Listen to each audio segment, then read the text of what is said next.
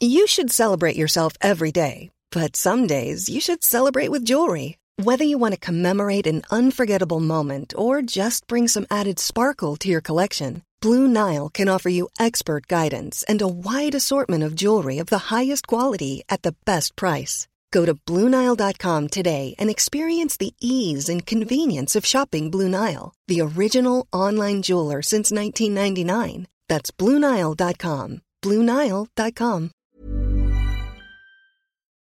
Bonjour à tous, ravi de vous accueillir sur CNews pour une nouvelle session de 90 minutes matin. L'actualité, les débats, bien sûr, avec nos invités. François Devoyer nous a rejoint. Bonjour François Devoyer. Baptiste Ménard est là aussi. Bonjour, Bonjour. Baptiste Ménard et Geoffroy Antoine.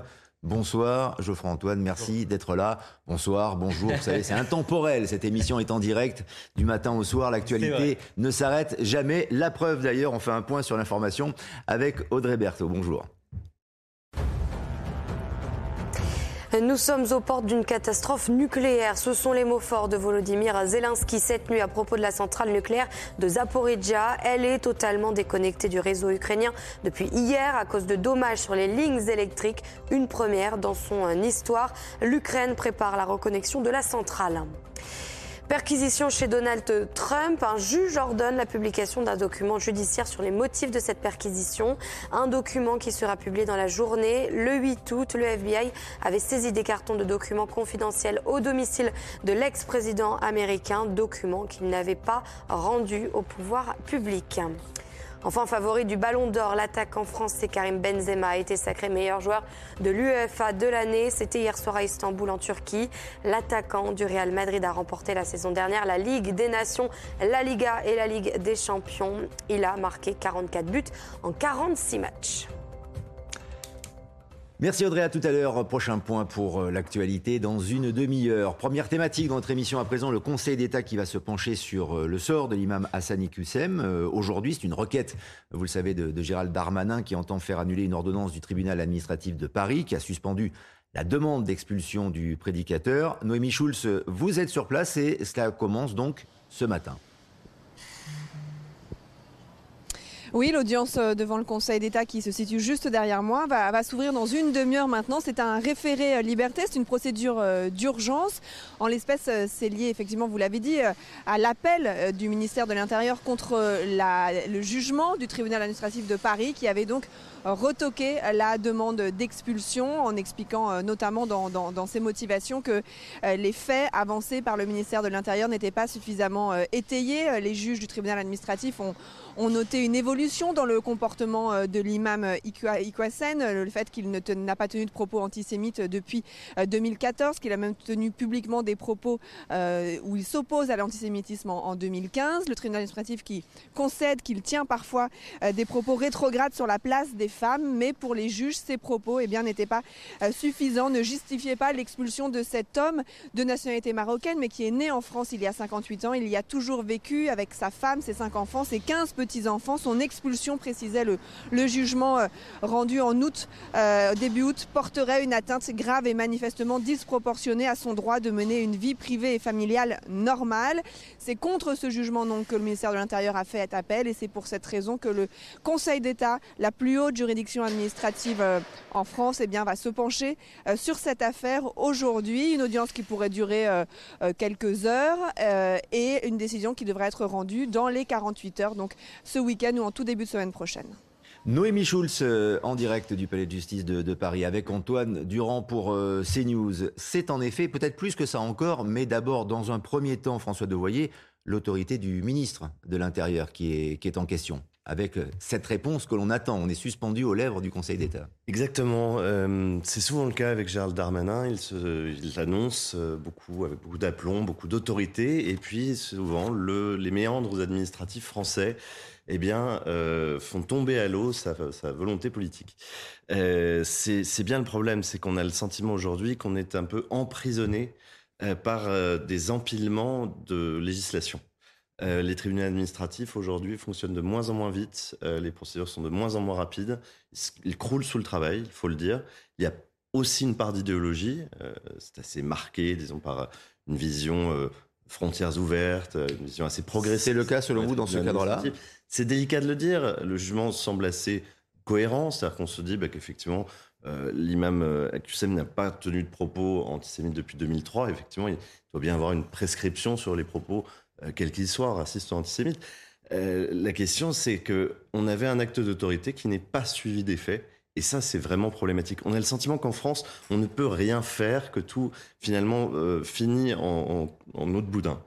Euh, donc c'est assez gênant, surtout pour le ministre et ses grandes euh, déclarations. La suspension de l'expulsion, c'est pour atteinte disproportionnée à la vie privée et familiale de l'imam. Voilà pourquoi Gérald Darmanin a été retoqué. Votre sentiment Baptiste Ménard? En effet, je, réitère ma, question, en fonction de ce qui va être décidé, ce ne sera peut-être pas aujourd'hui, euh, il faut 24 à 48 heures, donc il y a le week-end, peut-être qu'on en saura plus lundi. En effet, on peut faire néanmoins un petit peu de prospective. C'est un caillou dans euh, la chaussure de Gérald Darmanin. Mais c'est vrai que Gérald Darmanin nous habitue à être un Nicolas Sarkozy au petit pied. Et, mais bon, euh, Sarkozy, c'était il y a maintenant plus de 15 ans. Non, sur, cette affaire, c'est vrai que Gérald Darmanin s'est beaucoup mouillé et la décision du tribunal administratif l'a clairement placé en difficulté.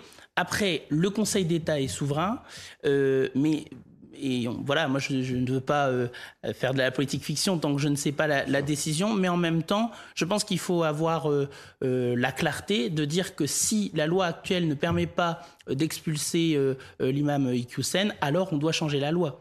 Parce que quand on regarde les propos qu'il a pu tenir sur les femmes, des propos obscurantistes, des propos fanatiques, il n'a pas sa place sur le territoire national propos antisémites. Propos antisémites, enfin, et réputé proche homophobe, des, frères musulmans, tout, y avec passe. des appels à, la haine, euh, en effet. Euh, Geoffroy Antoine, donc pour le coup, de cette décision va découler beaucoup de choses, et même en, perspective, la loi sur l'immigration de Gérald Darmanin. Bien sûr, mais vous venez de l'évoquer, il est proche des frères musulmans, il n'est pas seulement proche des frères musulmans, il dispense et il prêche un islam qui est notoirement frériste. C'est l'ancien compagnon de route d'Ani Ramadan, frère de, Tariq Ramadan. Annie Ramadan, vous savez, il est interdit de séjour en France. Donc qu'est-ce qui va se passer avec cette décision du Conseil d'État? C'est que ça va être euh, une jurisprudence très très importante sur la capacité d'abord évidemment du ministère de l'Intérieur, mais d'une manière plus générale de l'État français à protéger les Français et à pouvoir expulser les islamistes et évidemment les fréristes qui dispensent un islam, euh, un islam des frères musulmans du territoire français. Il y en a plein d'autres. Vous savez, Hassan Iqiyoussen, c'est simplement la, la, part émergée de l'iceberg. Il y en a plein d'autres. Moi, j'en ai noté quelques-uns. Vous avez encore euh, Amar Lasfar, euh, euh, Maklouf Mamesh, Nourdine Oussat, Ousmane Timira, professeur de charia euh, en France. Hein. Tout ça, c'est des gens qui se réclament de la pensée frériste et des frères musulmans. Et donc, en fait, ces gens-là, pour l'instant, restent sur le territoire français, dispensent l'islam qu'ils dispensent, c'est-à-dire un islam qui parle de charia avant les lois de la République. Et des juges français veulent nous dire, maintenant, vous ne pouvez pas les expulser parce qu'il y a telle règle de droit européen. Parce que le, motif invoqué par le tribunal administratif de Paris, c'est pas le droit français. Hein. C'est le droit européen qui nous dit on doit protéger la famille. Il a cinq enfants, il a 15 petits-enfants, donc on ne peut pas l'expulser parce que sinon sa famille serait en danger. Mais au nom de quoi? Et le peuple français là-dedans? Et le peuple français, c'est très important de dire, de base, les magistrats doivent rendre compte euh, auprès du peuple et non pas des, des agresseurs et de, de, gens qui sont potentiellement dangereux. Donc en fait, la jurisprudence qui va être prononcée après la décision du, Conseil d'État va en dire très très long sur la capacité qu'a l'État français de résister face à l'islamisme. Si l'appel de Gérald Darmanin, euh, François Devoyer, venait à être euh, rejeté, euh, encore une fois, il y aurait des répliques énormes, je pense, parce que ce serait un exemple qui pourrait... Il y a eu le Stade, le stade de France, il y aura les rodéos urbains qui ne seront pas réglés, on peut d'ores et déjà le parier. il y a les cas des, des viols en pleine journée dans Paris, euh, il y a ce qui s'est passé à Sevran et les agressions de policiers. À la limite, sa grande chance, Gérald Darmanin, c'est qu'il se passe tellement de choses, malheureusement, sur le terrain de la sécurité, c'est qu'un sujet évacue l'autre très rapidement. Euh, ce problème de l'expulsion euh, d'imams qui prêchent une version très stricte de l'islam, il est récurrent, ça fait, ça fait 20 ou 30 ans qu'il existe. il va aussi falloir se poser la question un de l'immigration, ça c'est un sujet de fond, comment expulser globalement, euh, sur quels critères, donc euh, modifier la loi. Euh, et puis aussi, c'est la question de la laïcité. Quelle laïcité voulons-nous? Si c'est une laïcité de combat telle qu'elle a été pensée en 1905, qui était très rude hein, avec l'Église catholique à l'époque, ça avait donné lieu à des frictions très fortes, eh bien, il faut avoir la même exigence aujourd'hui avec l'islam. Donc effectivement, interdire par exemple les, les prêches en arabe. C'était le cas, il faut se souvenir que euh, dans les années 1900, les prêches en breton, par exemple, étaient interdits. Les prêches en latin étaient interdits. Il y avait euh, euh, vraiment une, volonté d'imposer la loi française de manière parfois très dure, très rigide, avec des conflits violents. Je crois qu'on euh, on aura réglé la situation quand on aura un dirigeant politique qui aura le courage d'affronter ces moments qui seront difficiles, c'est certain, mais qui ensuite permettront d'arriver enfin à une forme de paix sociale. Néanmoins, euh, cette décision du Conseil d'État très, très attendue pourrait faire jurisprudence. On, peut, on peut, en parler d'ailleurs. Et Georges Fenech, euh, ce matin, sur l'antenne de, de, CNews, le, le, confirmait. Écoutez. La décision du Conseil d'État euh, qui va s'imposer euh, au ministre de l'Intérieur euh, va fixer une jurisprudence. Vous savez, il y a une marge d'appréciation importante pour les tribunaux, et c'est le cas aussi pour les juridictions administratives. On a vu la décision devant le tribunal administratif qui a un peu surpris tout le monde. Hein. On pensait qu'effectivement, les propos qui avaient été tenus étaient suffisamment graves, troublaient suffisamment l'ordre public euh, pour justifier une expulsion. Est-ce que c'est facile d'expulser? Est-ce qu'on peut expulser euh, pour, euh, disons, propos d'un islam politique C'est quand même compliqué. Eh ben, alors en effet, c'est compliqué, mais euh, on a l'impression, Baptiste Ménard, d'être un tournant, néanmoins, un tournant euh, juridique et euh, sur la politique d'immigration qui pourrait changer beaucoup de choses. alors il faut pas, faut pas tout mélanger. Moi, je, je, rejoins pas totalement ce qui, a, ce qui a été dit sur la politique migratoire de manière générale. Par contre, là, la question qui est posée, c'est la question de la résistance de la République à un islamisme politique radical. C'est vraiment l'islamisme radical, et c'est ça qui pose problème. C'est comment pouvons-nous accepter que quelqu'un qui est un représentant de l'islam politique, qui explique hein, dans un certain nombre de ses vidéos comment il faut faire de l'intégrisme, de l'entrisme euh, dans les mairies, de l'entrisme dans les associations, euh, comment euh, la République résiste à cela. Et donc c'est cette question qui est posée, et c'est pour ça que je disais tout à l'heure, même si le Conseil d'État est souverain, il faudra se poser la question de l'adaptation de la loi s'il devait prononcer, euh, en fait, s'il devait enfin, confirmer pardon, les, propos du tribunal administratif. Le Conseil d'État qui va statuer donc dans les prochaines heures ou les prochains jours, cela démarre aujourd'hui et euh, les juges se penchent sur, sur cette question. Autre actualité euh, aujourd'hui, ce sont les policiers ont été victimes de, de jets de pavés, de mortiers d'artifice et de projectiles dans la nuit de mercredi à, jeudi dans la cité des Bodottes à Sevran. Euh, d'ailleurs, une partie de la scène a été filmée par euh, une habitante qui commente euh, les actes. On ne voit pas bien, mais on entend tout.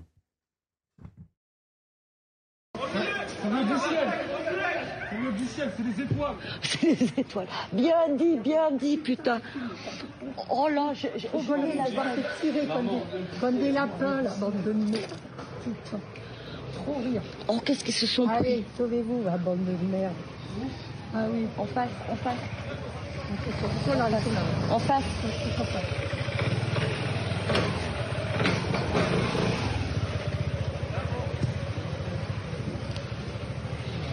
Ah là, ils se sont pris un gros truc dans la gueule.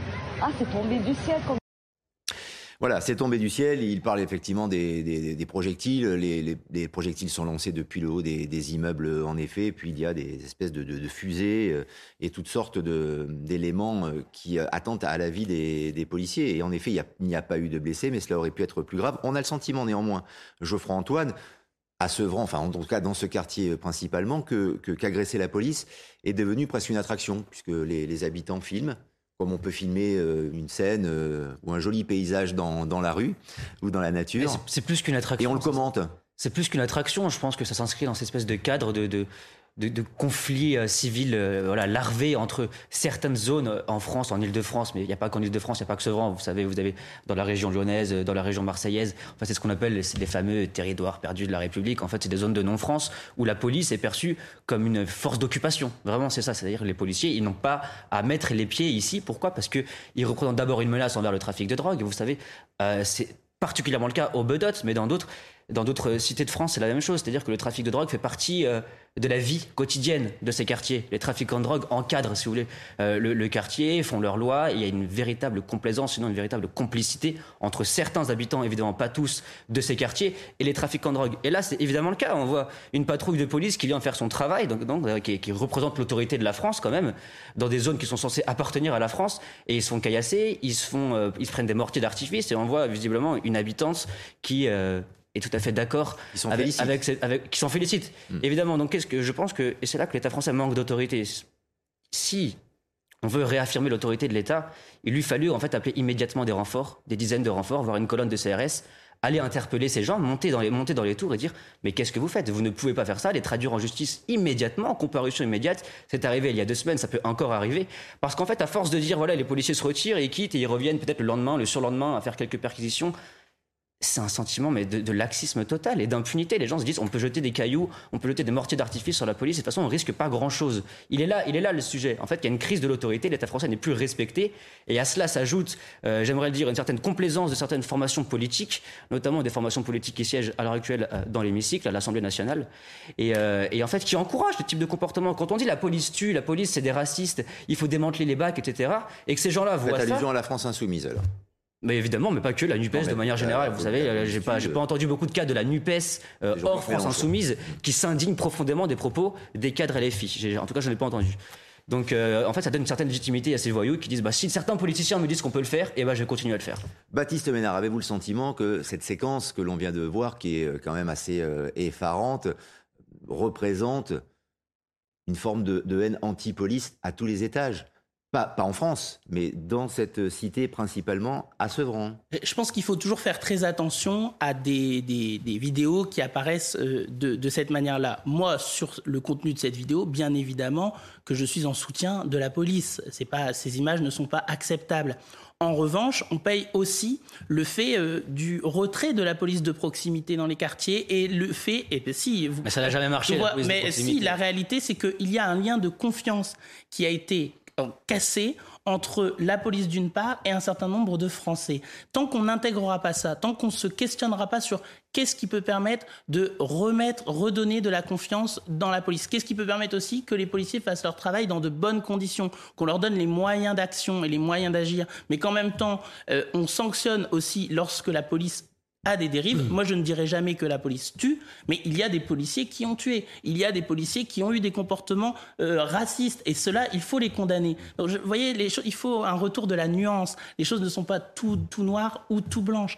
La question donc qui est posée, c'est la question de notre rapport à la police. Et c'est la question, euh, effectivement, de l'autorité de l'État, mais de la promesse républicaine aussi, vous voyez c'est ça aussi. Le, et en quoi cette promesse Parce que cette promesse. En quoi a-t-elle été trahie cette promesse En quoi a-t-elle été rompue D'abord, de quelle promesse parlez-vous Et ensuite, de quelle manière a-t-elle été rompue cette promesse J'aimerais comprendre. Parce que, excusez-moi, mais la France, vous savez, investit des milliards d'euros par an dans des plans banlieues. Et on voit que le lendemain, le surlendemain, quand on reconstruit un city, vous savez, ces petits stades de foot, on reconstruit un abribus, ils sont brûlés, ils sont incendiés. à qui la faute C'est la faute de la police C'est la faute de la police Non, non, vous faites des raccourcis. C'est pas des raccourcis, c'est vérifiable. Allez parler aux forces de police, allez leur dire, allez leur dire. Mais vous avez vu, il y a un abribus qui a brûlé en deux jours. Il est construit, deux jours après, il est encore brûlé. Est-ce que, est-ce que ça, c'est la faute de l'État républicain? Est-ce que c'est la faute de la police? Là, est-ce que c'est la faute de la police quand ils arrivent dans une cité et ils se prennent des caillasses et des mortiers d'artifice? À qui la faute? À qui la faute? C'est pas, pas une relation de confiance qui a été rompue. C'est le rapport, là encore, autoritaire de l'État qui n'est plus respecté.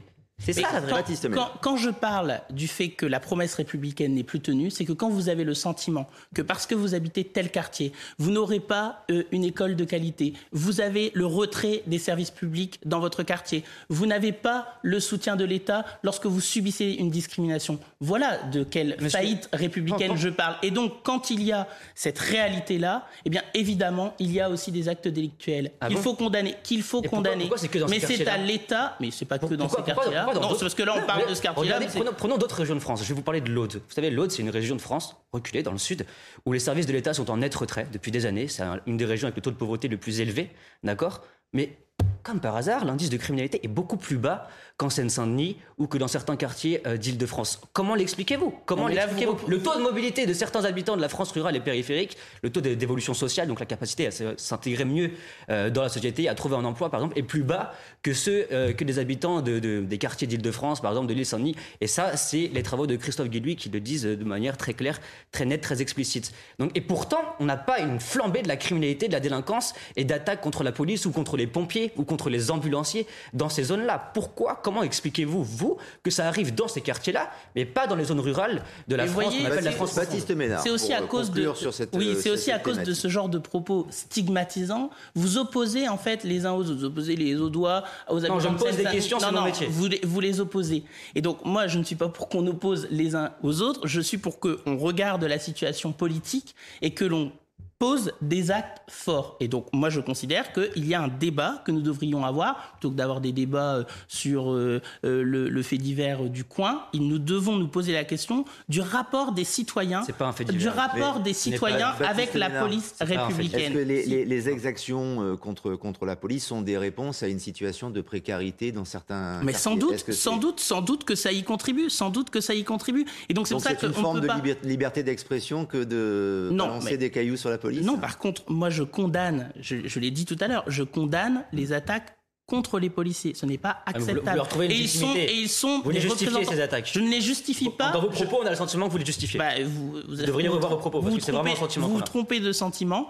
Je, dis les choses très simplement. Je dis que d'une part, je condamne fermement les attaques contre la police, mais d'autre part, je dis que les responsables politiques, c'est leur responsabilité, justement, doivent s'interroger sur ce rapport entre les citoyens et la police. Pourquoi il s'est abîmé et quels remèdes nous pouvons mettre en place? Alors, parmi les remèdes les plus immédiats, François de Voyer, il y a peut-être, c'est ce que réclament d'ailleurs les, policiers, plus d'effectifs pour arriver à, endiguer tout cela, entre autres. Mais il peut y avoir une réflexion, vous avez aussi plus globale sur euh, le, tissu euh, social. Ça n'est pas, pas une solution. Mais si je peux me permettre, le débat que vous venez d'avoir, il, il, a lieu depuis 20 ou 30 ans. C'est navrant, c'est effarant d'en être toujours là. Alors il y a déjà euh, des idées auxquelles on a fait la peau depuis longtemps, heureusement aujourd'hui. C'est-à-dire non, il n'y a pas de lien direct entre pauvreté et délinquance, en tout cas pas de causalité. Heureusement, sinon le simple fait d'être pauvre euh, mhm. serait automatiquement une forme de, de, délit de faciès, entre guillemets, social. Euh, la, la, réalité, c'est qu'on a un problème d'assimilation, un problème d'intégration, une partie de l'immigration depuis très longtemps, et qu'au lieu de régler ce problème intelligemment par euh, une meilleure justice, une meilleure euh, organisation de ces quartiers, euh, une meilleure répression aussi, avec des places de prison qu'on nous promet depuis 30 ans et qui n'arrivent pas, eh bien on continue à faire rentrer chaque année 400 000 personnes 250 000 par visa légaux, 400 000 si on ajoute les mineurs et, d'autres formes de visas. Donc ça, n'en finit pas. Il va falloir réaliser que ces choses se banalisent. Là, il faut rappeler qu'au Bedot, euh, c'est un deuxième guet-apens. Le premier a eu lieu euh, quatre jours auparavant. Exactement, il y a quatre jours. Semaine, absolument. Donc ça, ça se banalise. Et ce qui est très inquiétant, ce qui m'inquiète le plus dans la vidéo, c'est ces femmes qui se réjouissent euh, que la police soit agressée. ce sont des femmes qui n'ont pas l'air d'avoir 16 ans. Euh, je pense qu'elles sont les premières à appeler la police si leurs enfants se font agresser euh, en bas de chez elles. Elles sont les premières à appeler également les pompiers ou les médecins. Pourtant, ce sont eux aussi euh, qui tombent dans des guet-apens en France aujourd'hui. Les pompiers, d'ailleurs, certains ont témoigné sur ce plateau il y a quelques jours maintenant, qui eux aussi sont agressés lorsque bien sûr, pas bien sûr. les pompiers interviennent. Tous, les représentants de l'autorité de l'État. Aujourd'hui, c'est ça le point commun. SOS médecins, je vous rappelle, ils ont annoncé il n'y a pas si longtemps que ça qu'ils allaient arrêter d'aller dans certains quartiers de Lyon SOS médecin. Donc c'est quand même, c'est même pas l'État. Ils arrivent dans des voitures banalisées, civiles. Il y a peut-être marqué SOS médecin en, en, tout petit sur une portière. Ils viennent soigner ces gens-là et en fait, on les caillasse, on les agresse, on les tape. Donc ça va au-delà en fait des autorités de l'État. Il y, a certaines catégories de la population, et j'ai pas honte de le dire, qui peuvent plus rentrer dans ces banlieues. Voilà pourquoi euh, la police est sous pression aussi, en tout cas l'exprime dans, ce sens. Écoutez, euh, Erwan Germer, au sujet de cet incident d'hier et donc de cette euh, patrouille de police qui a été notamment caillassée, ça aurait pu être plus grave. Il est le délégué départemental de l'unité SGP Police 93. Les individus là sortent carrément en fait de la cité et, euh, euh, investissent les abords, mais très larges de la cité, pour, euh, pour venir littéralement attaquer un véhicule de police qui ne faisait que passer par là. Ils ont reçu une pluie de projectiles et lorsqu'ils sont revenus et ils ont voulu investir le quartier pour essayer de, de trouver les auteurs de, de cette attaque, eh ben, ont été accueillis à coups de, de pavés, de, mortiers, de barricades en feu. Euh, et quand on voit les images euh, euh, qui ont été diffusées sur, sur les réseaux sociaux et qu'on voit le, les, projectiles tomber des toits, on, peut, on ne peut que se réjouir qu'aucun policier n'ait été blessé parce que je peux vous dire que si vous prenez un pavé tombé de, du haut d'une barre d'immeuble, je pense que le collègue ne, ne, ne se serait pas relevé. Voilà, c'est ça, Baptiste Ménard. On a, on a, évité le pire, quoi. On a évité un drame extrêmement grave. Si un policier avait été tué il, y a, il, y a, quelques, quelques heures, Absolument. enfin, on, ne tiendrait peut-être pas le, même discours, ou en tout cas, il, serait amplifié. D'autant que dans, ce quartier principalement, le contexte géographique est très embarrassant pour la police parce qu'il n'y a qu'une entrée et qu'une sortie. Donc il est très difficile de préparer des, guet-apens euh, dans, cette cité. moi, je, ne connais pas cette cité euh, hmm. précisément. Ce que je sais, c'est que la police doit être soutenue, y compris par le ministre de l'Intérieur, pas seulement dans des propos ou dans des communiqués, mais précisément. tout à l'heure, vous l'avez évoqué, mais la question des effectifs se pose. C'est, euh, on paye aussi les suppressions de postes qui ont été faites euh, sous Nicolas Sarkozy, que nous avons en partie rétabli avec François Hollande. Mais il y a une inaction sur ces sujets-là. Et donc, quand vous dites, oui, on a l'impression de revivre le débat d'il y a 20 ans, bah oui, parce que la situation ne s'est pas améliorée, bien au contraire, elle s'est dégradée. Et ce fait euh, que vous évoquez ce matin montre bien la situation alarmante dans un certain nombre de quartiers, mais qui se pose aussi, et je l'assume, et ça n'est pas être euh, euh, lilliputien que de le dire, mais j'assume de dire aussi qu'à un moment donné, c'est sans doute parce qu'il y a des faillites dans cette promesse républicaine que cela nourrit et que ça légitime quand, on entend les femmes euh, légitimer ces actions euh, euh, insupportables à l'égard de la police, c'est sans doute aussi parce que parfois elles ont le sentiment, ou ils ont le sentiment, que la République ne tient pas ses promesses à leur égard. quelle était la promesse de la République? C'est ça ma question. Qu'est-ce que la République a promis à ses habitants qu'elle n'aurait pas promis à d'autres, à d'autres Français? Mais, quelle est la nature de cette promesse? Mais c'est ce que je vous disais tout à l'heure, c'est quand on a le sentiment, parce qu'on habite tel quartier, parce qu'on a telle couleur de peau, parce qu'on a qu'on ne pourra pas avoir les mêmes chances dans la vie que quelqu'un, justement, vous parliez tout à l'heure d'un habitant dans l'autre, bah, quand on a ce sentiment-là, ça, ça, ça, développe des actions de ce type. c'est justement ce que je vous expliquais. Dans l'autre, c'est on Je veux dire que l'habitant dans l'autre, il, part dans la vie avec beaucoup moins de chances que ces gens-là, vraiment. Et ça, c'est prouvé statistiquement, en fait. Aujourd'hui, vous, vous, vous, naissez dans un petit village de la Creuse, vos perspectives, malheureusement, dans la vie, elles sont, elles sont. Et l'État français est encore moins présent dans ces zones. Vous savez, moi j'ai habité pendant très longtemps dans le fin fond de la Normandie. Il n'y a pas de bus, il n'y a pas d'abribus, il n'y a pas de terrain de foot, il n'y a pas de piscine municipale. Il n'y a rien de tout ça, il y a juste des vaches. Donc c'est déjà une bonne chose.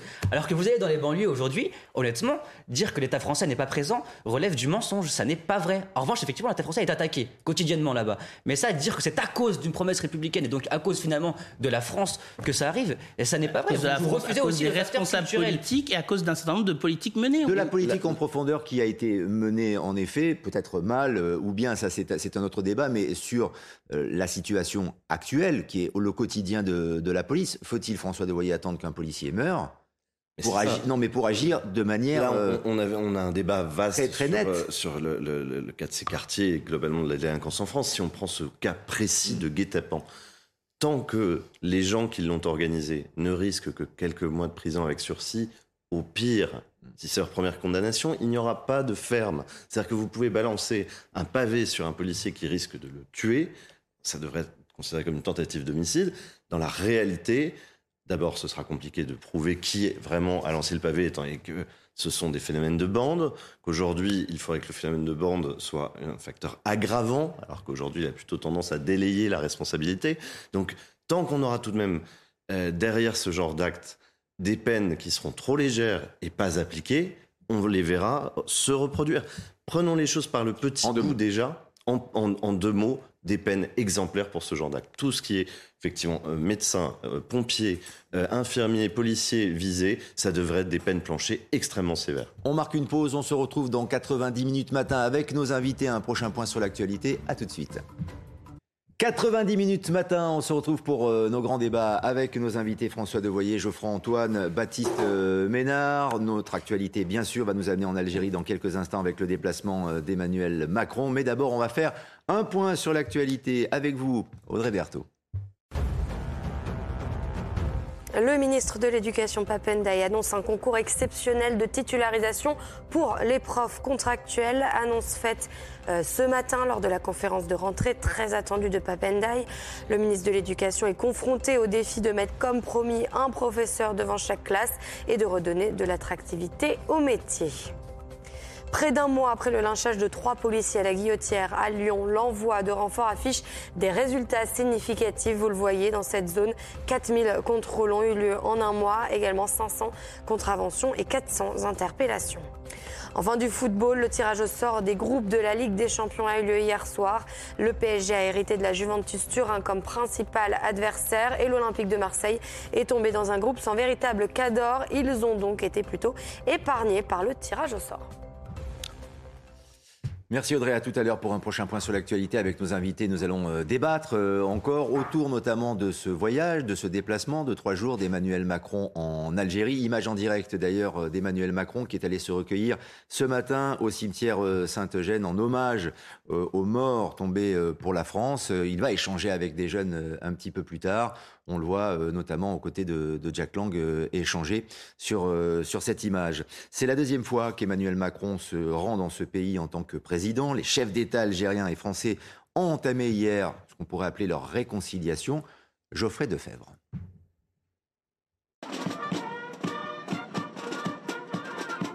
Une accolade pour relancer les relations franco-algériennes. Les présidents Abdelmajid Tebboune et Emmanuel Macron ont déposé une gerbe et observé une minute de silence au monument des martyrs, au lieu de la mémoire algérienne, 60 ans après la proclamation de l'indépendance de l'Algérie. Le président français et son homologue se sont entretenus longuement avant de s'adresser à la presse. Le passé, nous ne l'avons pas choisi. Nous en héritons, c'est un bloc, il faut le regarder, le reconnaître.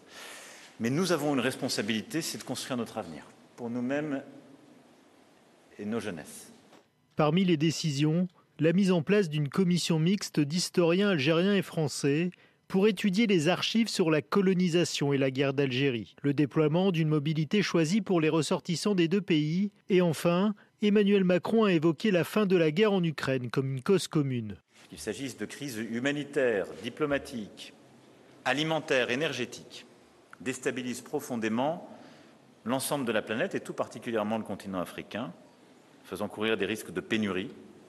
Et je crois que notre responsabilité est aussi de les traiter ensemble. Lors de son deuxième jour de visite, Emmanuel Macron rencontrera des jeunes entrepreneurs.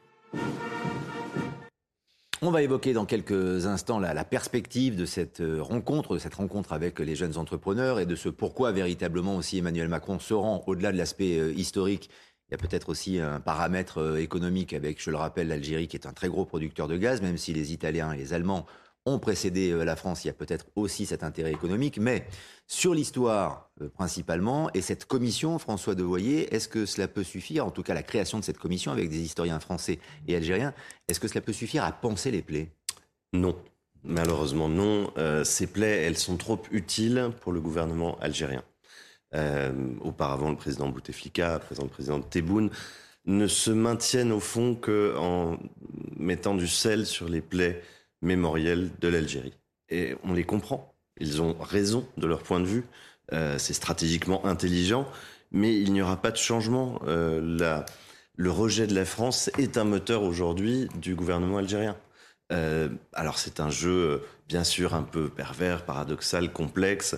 Euh, ils viennent se faire soigner en France quand il le faut euh, et ils crachent euh, sur la France quand c'est nécessaire et quand la population l'attend. C'est un joli pantin, cette mémoire entre l'Algérie et la France.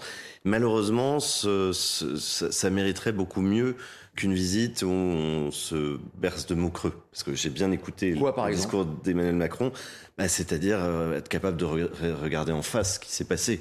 Ce qui s'est passé, c'est qu'il y a eu plusieurs guerres d'Algérie. Il y en a eu Peut-être si on prend le, départ avec la, colonisation euh, arabe d'abord euh, en Algérie, puis la colonisation française, euh, puis la guerre de décolonisation, puis la guerre civile qui a suivi la guerre de décolonisation après les accords d'Évian dans les années 60, puis dans les années 90 une nouvelle guerre civile. En fait, c'est une multi, c'est de, de, multiples blessures, de multiples conflits, et ça, ça demande sans doute tout simplement un peu de recul historique.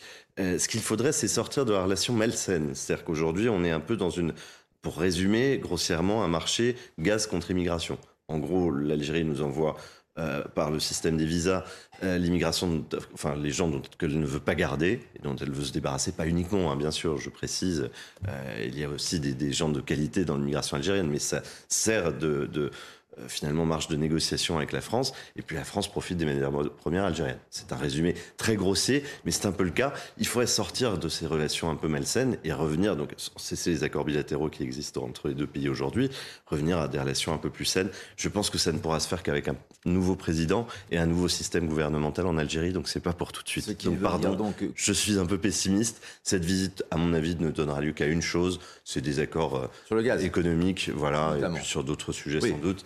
Euh, quand je vois que Jack Lang est là, rien ne changera, je ne suis pas inquiet. Mais le deal, euh, j'utilise ce terme euh, volontairement, va se faire donc en jetant peut-être, Geoffroy Antoine, un voile pudique sur, sur l'histoire, sur ces, ces, plaies qui sont difficiles à, penser. Mais Emmanuel Macron est-il en, position de force pour pouvoir négocier, pour le coup, avec le, président Tebboune Est-ce qu'il il peut arriver à obtenir ce pourquoi il est venu chercher avec son costume de, de VRP vous savez, je pense pas que c'est euh, apaiser l'histoire mémorielle entre la France et l'Algérie qui va dire à l'Algérie donnez-nous plus de gaz. C'est surtout l'argent des Français, l'argent de la France. On va augmenter euh, le budget gaz et eux vont éventuellement euh, produire plus pour nous donner un petit peu plus. Mais je l'ai déjà dit sur cette antenne, moi je me désole finalement de cette, euh, cette, cette espèce d'hypocrisie de notre président qui incarne quand même la France à l'international et donc qui est supposé incarner la crédibilité diplomatique de la France. Il y a quelques mois, Emmanuel Macron dit euh, avec ses conjoints ses européens, on va sanctionner la Russie parce qu'il porte notoirement atteinte aux droits de l'homme. Et aujourd'hui, on va voir le, le, gouvernement algérien qui réprime dans le sang des manifestations, des grandes manifestations depuis des mois et des mois, qui promulgue des lois notoirement homophobes. Vous savez, aujourd'hui, être homosexuel en Algérie, c'est encore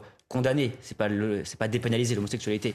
C'est un gouvernement aussi christianophobe. Vous savez, il y a des cimetières chrétiens qui sont profanés très régulièrement, sans aucune réaction officielle du gouvernement algérien.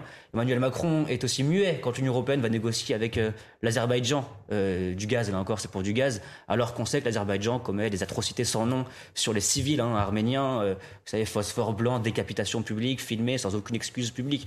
Donc en fait, il y a une espèce de demi-mesure de je condamne un État parce que crime de guerre, parce que atteinte aux droits fondamentaux, et par contre, quand ça sert mes intérêts, moi, je vais en Algérie manger dans la main de dirigeants notoirement autoritaires pour récupérer quelques litres en plus de gaz.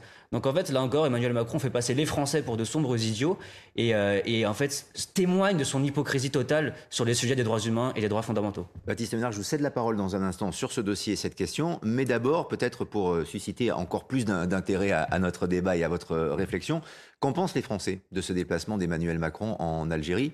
Nous leur avons posé la question. Il n'y a pas que euh, l'objectif de réconciliation des mémoires, je pense qu'il y a aussi des questions géostratégiques derrière. Euh, euh, étant donné le contexte qu'il y a euh, à l'est de l'Europe. À voir comment va se dérouler la visite en tant que telle, mais euh, ça reste un symbole fort, oui. Ah, c'est une bonne chose, comme ça, de renaître les liens et tout, et voilà, et de mettre de côté les problèmes. Vu la complexité de la situation pour le gaz, je pense que c'est pas une mauvaise chose d'y aller. Et en plus, il y a pas mal de problèmes à régler entre la France et l'Algérie, donc euh, ça vaut le coup d'essayer de rétablir des, des liens. Voilà, il est très important d'aller là-bas. Pour le gaz, on ne va pas se raconter d'histoire, Baptiste Ménard. C'est pour cela que le président va là-bas ben, Le problème avec Emmanuel Macron, c'est que souvent il souffle le chaud, puis après le froid. À un moment donné, il parle de crimes contre l'humanité, puis il parle d'une rente mémorielle. Puis maintenant, comme il y a le conflit en Ukraine, bah, finalement, on, on, on rediscute. Donc, tout ça, moi, je suis assez sceptique sur euh, la création de cette commission euh, mixte, parce qu'il y avait déjà eu un travail qui avait été mené en France par euh, Benjamin Stora.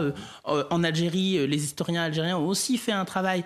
Donc j'ai l'impression que c'est pas seulement en, parlant, enfin d'ailleurs en ayant des formes de conflits mémoriels qu'on va régler la question, c'est plutôt politiquement. On doit régler la question politiquement et du coup, qu'est-ce que l'on porte politiquement et quel est notre sujet? Donc là, effectivement, on voit bien que la crise énergétique qui est devant nous amène le président de la République à réchauffer les liens euh, avec l'Algérie. Donc euh, moi j'attends de voir euh, concrètement ce qui va sortir de, ce déplacement et effectivement quel type d'accords en sortiront. De cet accord-là, peut-être va-t-il ressortir ce que le président Emmanuel Macron, et on va l'écouter, appelle les, mobilités, les, échanges qu'il peut y avoir entre la France et, et l'Algérie parmi les sportifs, les intellectuels et toutes les, personnalité de, la culture. On écoute Emmanuel Macron. Sur la question de, des mobilités de la circulation, nous avons pris des décisions, euh, là aussi, et nous allons ensemble travailler pour pouvoir traiter les sujets plus sensibles de sécurité, mais qui ne doivent pas empêcher de développer et de déployer une mobilité choisie pour nos artistes, nos sportifs, nos entrepreneurs, nos universitaires, nos scientifiques, nos, associatifs, nos responsables politiques, permettant justement de d'une rive l'autre de la Méditerranée, de bâtir davantage de projets communs. Et ce pacte nouveau pour nos jeunesses, c'est celui que j'essaierai euh, à vos côtés de développer durant ces deux jours, euh, et celui que je veux que nous puissions bâtir sur les questions euh, d'économie, d'innovation, de recherche, de culture, de sport, entre justement nos jeunesses, nos talents, y compris quand ces talents sont partagés. François Devoyer, alors je vous voyais sourire en écoutant euh, Emmanuel Macron. Euh, c'est vrai qu'il a le sens de la formule. Ah, tout ce gloubi-glouba, tout ce pataquès, toutes ces contorsions pour dire que oui, bien sûr, il y aura toujours plus de visas avec l'Algérie.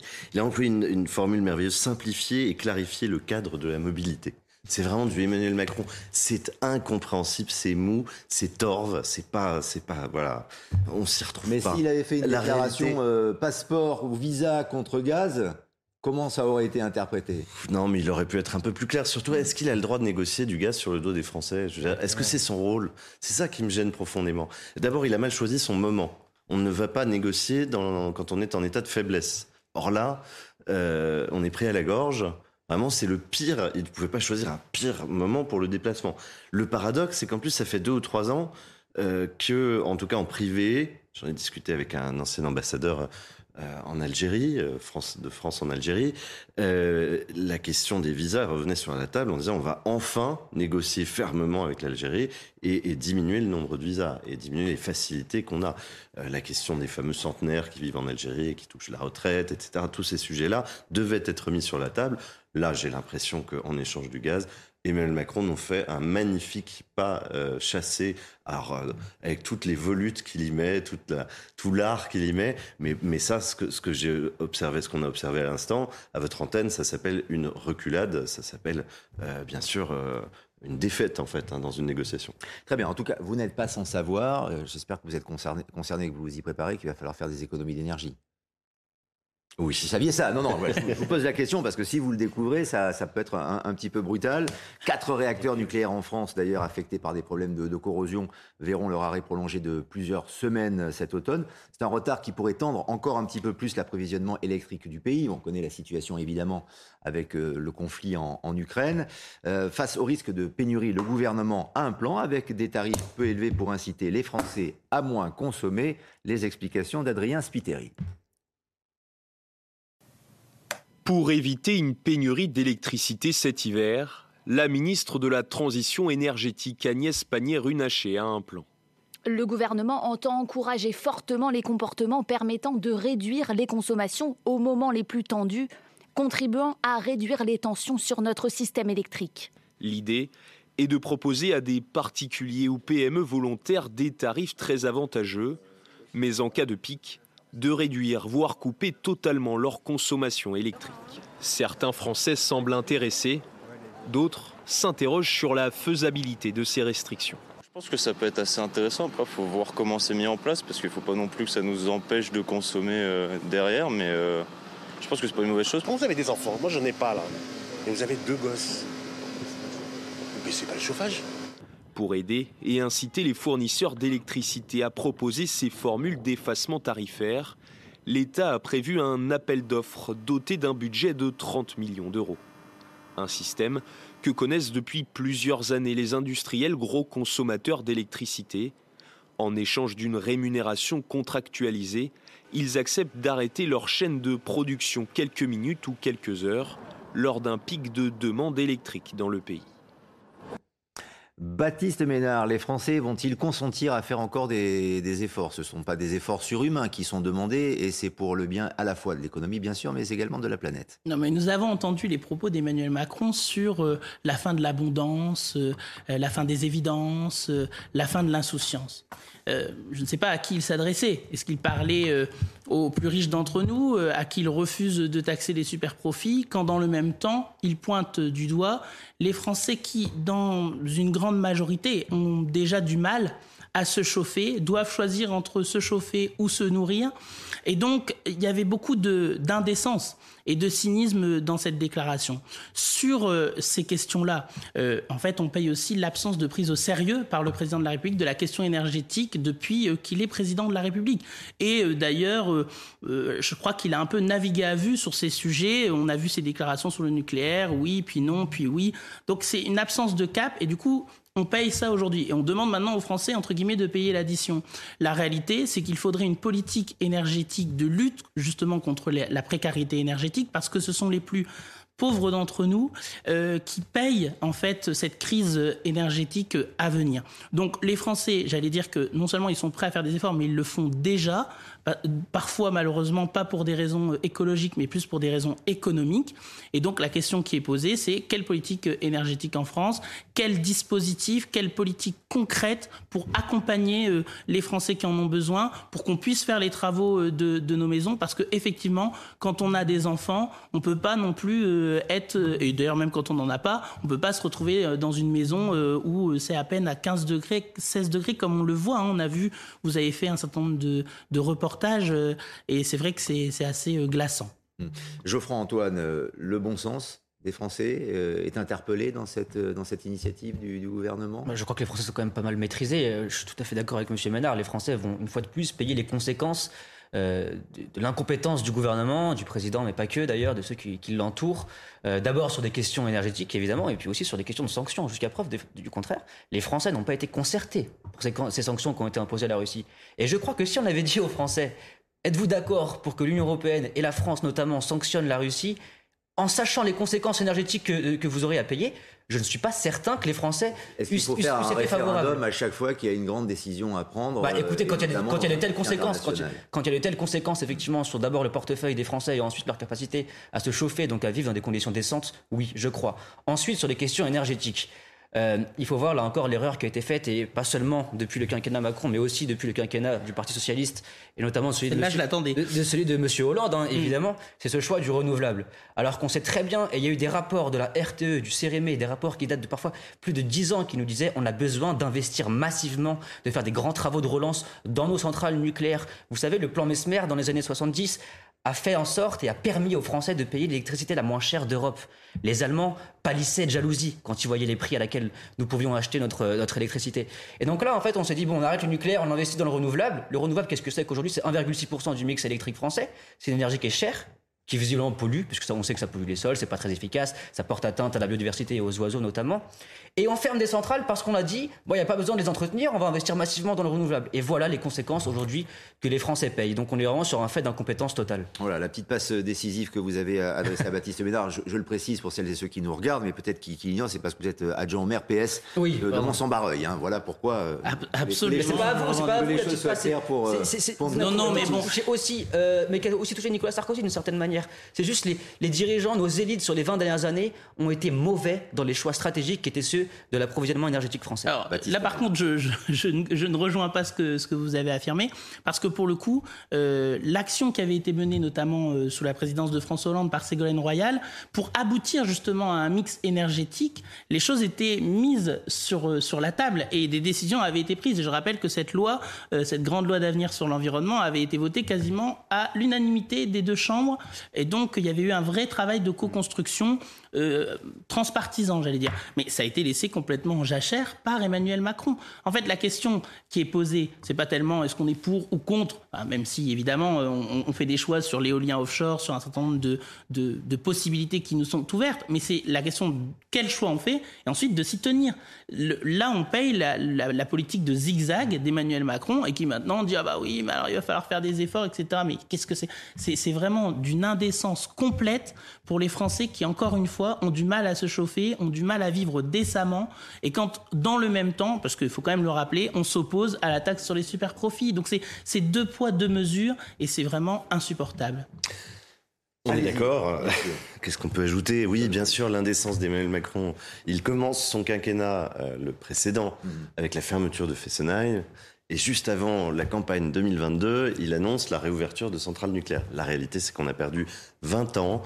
20 euh, ans qui sont encore plus graves qu'on ne l'imagine parce que euh, une chose que les Français ne savent pas forcément, c'est que notre principal avantage comparatif, notre principal axe de compétitivité côté industrie française, c'était le coût de l'énergie. Et on est en train de perdre euh, cet avantage comparatif. Donc les conséquences sont pires encore qu'on peut l'imaginer. Côté français, vous savez, il y a une des personnes que vous avez interrogées qui nous dit euh, bah, Moi, je suis prêt à faire des efforts tant que ça changerait à ma consommation. J'ai l'impression, malheureusement. contradictoire. Hein. exactement. Qu'on en est un peu là. C'est-à-dire que tout le monde se dit Oula, ça va arriver, mais je ne suis pas sûr que les gens réalisent vraiment. En dehors des ménages, effectivement, les, les moins aisés, ceux qui ont déjà, qui sont déjà obligés de surveiller leur consommation à longueur de temps. Je ne suis pas sûr que la catégorie, les classes moyennes, disons, euh, soient conscientes de ce qui peut se passer cet hiver. Euh, si on nous l'annonce avec autant de gravité, c'est que ce sera, à mon avis, euh, assez terrible. Donc euh, la situation risque socialement d'être très dure pour Emmanuel Macron. Ça s'inclut dans la fin de l'abondance. Exactement. Macron, hein, la, la, la, évidemment, la formule d'abondance partout et, adaptable à toutes les situations. Exactement. Et il y a une chose dont il faut se souvenir, c'est que les, les, révolutions, elles commencent quand le frigo est vide euh, ou quand on ne réussit pas à se chauffer. Euh, Jusque-là, il n'y a pas eu de problème. On avait à peu près de quoi se nourrir. Si vraiment les gens commencent à avoir du mal à se, à se chauffer, à chauffer leurs enfants et à les nourrir, ça, ça, peut donner lieu à des situations très Alors pour clore ce débat, justement, avant de passer à un autre sujet et, euh, et avant la pause, confirmation qu'en effet euh, l'hiver sera peut-être euh, compliqué en matière euh, énergétique, de chauffage pour les Français. Stanislas Guérini, le ministre de la Transformation et de la Fonction publique, en écoute. On a des enjeux euh, de souveraineté énergétique. Il y a des difficultés liées à la situation ukrainienne, liées à la situation de nos centrales nucléaires. Il va falloir qu'on trouve des solutions là, maintenant, tout de suite, pour essayer, et c'est très difficile de ne pas le garantir aujourd'hui, de ne pas avoir de coupure d'approvisionnement énergétique. Vous n'excluez Mais pas des coupures d'électricité, de gaz le rôle des responsables politiques, c'est de dire la vérité. Et la situation Donc de l'approvisionnement énergétique dans notre pays et en Europe est précaire. est précaire.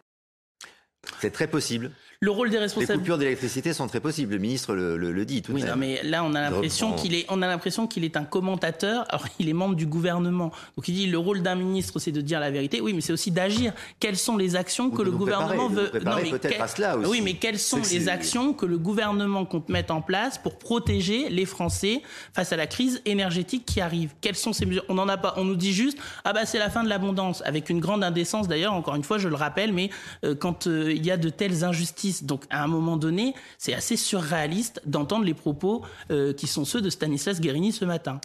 Quelques mots de, de commentaires également. Il nous reste trois minutes avant la, pause et je voudrais vous, entendre euh, également, alors que les journées d'été d'ailleurs euh, des écologistes notamment ont commencé hier à, à Grenoble, la Fédération des chasseurs attaque Sandrine Rousseau en justice. Cette fédération réclame 100 000 euros de dommages et intérêts pour des propos tenus par la députée écologiste. Euh, je vais la citer, puis on va même pouvoir euh, la lire. Elle avait tracé un lien entre féminicide et une supposée violence intrinsèque des chasseurs. C'était en, en pleine campagne euh, présidentielle après la mort d'une randonneuse qui avait été tuée accidentellement euh, par le tir d'une jeune chasseuse d'ailleurs dans, dans le Cantal. Elle avait demandé à arrêter la chasse complètement. Voilà ce que Sandrine Rousseau a, a déclaré. Je pense qu'il faut arrêter la chasse complètement.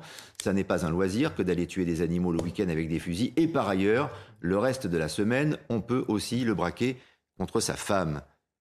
Geoffroy Antoine. C'est la grande offensive annuelle des écolos contre la chasse. Euh, Sandrine Rousseau, je crois, ne connaît pas grand-chose de la ruralité. Jusqu'à preuve du contraire, elle habite à Paris, elle y a toujours habité. C'est une bourgeoise. Elle ne connaît pas ce que c'est que la réalité de la campagne et donc elle ne connaît pas ce que c'est que la réalité de la chasse. Je vais revenir très rapidement sur ce qui s'est passé il y a deux semaines. On, on attaquait les chasseurs en disant regardez, ça, le budget a augmenté. On leur, Les on leur a- subventions des chasseurs Les sont subventions- particulièrement conséquentes. Et Mais ça on- n'est pas tout on à dit fait que c'est l'électorat de- de- d'Emmanuel Macron. Non, mais c'est autrement a- plus complexe. Il a obtenu les voix des chasseurs grâce à ces aides-là. c'est autrement plus complexe que les aides. C'est une meilleure répartition du budget puisqu'on demande aux chasseurs depuis quelques années de faire beaucoup plus que ce qu'ils faisaient jusqu'alors et on leur demande de faire ça pour l'environnement, pour la préservation de la biodiversité puisque c'est l'OFB, l'Office français de la biodiversité, qui est une agence d'État. Et donc évidemment, on alloue des ressources de manière plus efficace aux chasseurs. Maintenant, sur cette, euh, cette, cette, euh, cette histoire des fusils de chasse, je veux dire, c'est vraiment ridicule. Oui, effectivement, quand on tue quelqu'un, euh, il y a des armes, c'est avec une arme qu'on le fait. Il y a énormément de fusils de chasse en France. Il n'y a pas que des chasseurs qui ont des fusils de chasse. Vous savez, il fut un temps, on pouvait acheter des armes de chasse sans passer le permis de chasse. Donc il y a de très nombreuses, euh, euh, très nombreux ménages en France où il existe, il subsiste un fusil qui a été transmis par les, Tous les chasseurs ne grands-pères, les des- arrière-grands-pères. Des tueurs ou des, ou des féministes. Mais Dieu merci qu'ils ne le sont pas. Enfin, je veux dire, c'est évident. Votre, votre sentiment Sandrine Rousseau, c'est la, la Nabila de la vie politique. Euh, Elle se fait plus bête qu'elle n'est euh, et c'est une machine à buzz en fait. Elle, est- elle est toujours très maligne, elle fait toujours très bien réagir à ses propos. C'est tellement excessif que ça, ça en devient dérisoire. Euh, Ce qu'il ne faut pas oublier, je- on parlait des subventions aux chasseurs, c'est que euh, les dégâts euh, liés au gibier, en particulier au sanglier, sont de plus en plus lourds à porter financièrement euh, sur l'ensemble du territoire français. Euh, donc effectivement, Emmanuel Macron a besoin des chasseurs. Elles sont payées par les chasseurs. hein. Euh, et sont ouais, exactement très majoritairement prises en, charge par, par les chasseurs à travers le, le timbre qu'ils payent chaque année, euh, la validation euh, du permis qui est renouvelé chaque année. Tout de même 1,1 million de chasseurs chaque année. Euh, les accidents sont bien sûr trop nombreux. Il faut continuer à former. Il y a eu un immense effort fait par les fédérations de chasse depuis des années, mais il faut bien sûr le continuer, l'accentuer.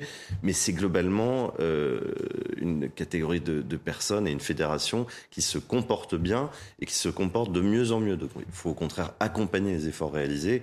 Les armes sont de plus en plus surveillées en France également. On ferait mieux de s'intéresser, et Sandrine Rousseau ferait mieux de s'intéresser aux armes qui circulent dans les cités ou aux attaques de policiers au Bodot plutôt que euh, aux rares, hélas, exceptionnels accidents qui ont lieu euh, à travers l'activité de chasse. Baptiste Ménard, un mot peut-être, si vous le souhaitez, hein, d'ailleurs, en tout cas sur la, la, la, bah, déclaration de Sandrine Rousseau et le fait que la fédération... Mm lui l'attaque en justice. Bah, sur, je ne ferai pas le, rapprochement que vous avez eu quand même sur euh, le ridicule, parce que les féminicides, c'est quand même un drame absolu. ça n'existe et pas, si, Et s'il y a les féminicides, le terme féminicide a été refusé par de très nombreux observateurs et experts, donc vous avez... de très nombreux magistrats. Le terme féminicide, qui voudrait faire croire qu'on tue une femme parce qu'elle est une femme, n'existe pas. Il ne veut rien dire. On tue une femme parce qu'il y a des problèmes conjugaux. On parle de meurtre conjugaux. Bah, c'est très grave. C'est comme ça que un crime conjugal, mais un féminicide. Là, ce que vous êtes en train de dire, c'est très grave. C'est très grave ah pour toutes les femmes victimes de violences conjugales. C'est très grave pour toutes les familles endeuillées. Vous avez les féminicides, les féminicides, le bon terme, les féminicides, les féminicides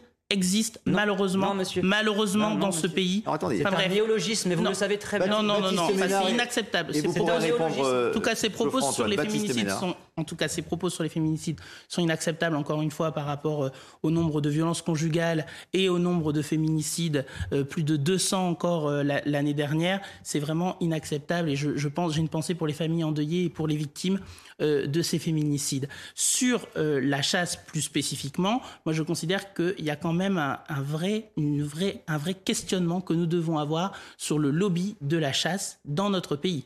Euh, dans le Conseil régional des Hauts-de-France, dans ma région, je le vois chaque jour, et on a vu aussi, et je fais court parce que je vois que vous, me faites signe, euh, que euh, également Emmanuel Macron n'est pas exemple de tout reproche sur ses liens avec les chasseurs. Allez, on marque une pause, on va pouvoir débattre encore une fois dans quelques instants, mais effectivement, il y a des impératifs sur cette antenne, comme d'ailleurs sur toutes les antennes.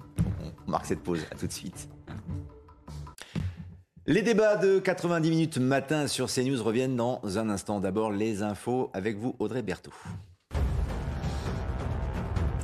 C'est aujourd'hui que le Conseil d'État se penche sur le cas de l'imam Hassan Iqwisen. Ce dernier était visé par une décision d'expulsion le 29 juillet 2022 à la demande du ministre de l'Intérieur. Mais le 5 août, le tribunal administratif de Paris a suspendu cette décision et désavoué Gérald Darmanin. C'est donc au Conseil d'État d'examiner les faits aujourd'hui. L'Ukraine prépare la reconnexion au réseau de la centrale de Zaporizhia. Elle est en effet totalement déconnectée du réseau ukrainien euh, depuis hier à cause de dommages sur les lignes électriques, une première dans son histoire. Selon un, un opérateur ukrainien, une ligne a été réparée. Enfin, Novak Djokovic a déclaré forfait pour l'US Open qui débute lundi. Non vacciné contre la Covid, il est interdit d'entrer aux États-Unis. Il s'entraînait euh, depuis plusieurs semaines en vue de l'US Open et espérait jusqu'au dernier moment un changement des mesures sanitaires imposant la vaccination contre la Covid. Ça ne vous a pas échappé, nous sommes à quelques jours de la rentrée scolaire. Euh, les vacances sont terminées, euh, quasiment terminées en tout cas pour euh, la plupart d'entre nous.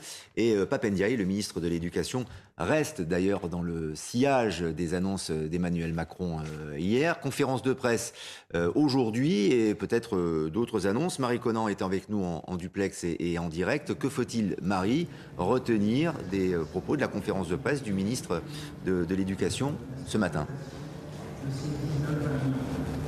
Eh bien, Pape Ndiaye a tenté de rassurer sans pour autant nier les difficultés. Et la première difficulté, le ministre de l'Éducation nationale en a parlé en tout premier, c'est évidemment la crise du recrutement. 4000 postes étaient restés vacants à l'issue des concours de l'enseignement en juillet dernier. Et aujourd'hui, le ministre a réaffirmé sa promesse d'un professeur devant chaque classe à la rentrée prochaine. Et pour tenir cette promesse, il a expliqué qu'il n'avait d'autre choix que de recruter des professeurs contractuels, donc des, des professeurs professeurs contractuels pour investir ces 4000 postes. Ce sont euh, pour la plupart des débutants formés en 4 jours. Il a justifié cette solution. On l'écoute. Nous avons également procédé à des hausses de rémunération pour les enseignants contractuels et effectivement le recrutement plus récemment ces derniers mois de nouvelles personnes. Pour ces nouveaux enseignants contractuels, nous estimons leur nombre à 3000 personnes à mettre en regard des 850 000 enseignants. On parle de 0,3% pour ces nouveaux enseignants contractuels. Le ministre de l'Éducation nationale a également annoncé que certains de ces professeurs euh, contractuels seraient titularisés lors d'un concours exceptionnel, un concours qui se tiendra euh, ce printemps euh, prochain. et pour régler hein, ce problème de recrutement de façon pérenne, une hausse des salaires sera également nécessaire. C'est ce qu'a affirmé Papendiaï. Tout ça sera discuté, négocié en automne prochain lors d'une rencontre avec les partenaires sociaux.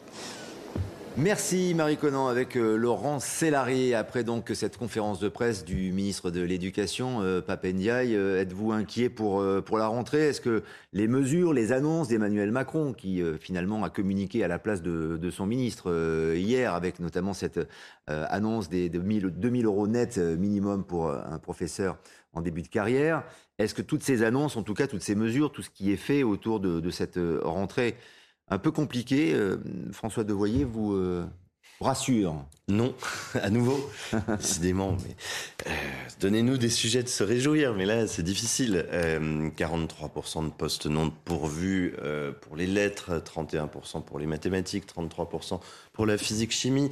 Et ça fait des années que ça dure. C'est comme le numerus clausus pour les médecins.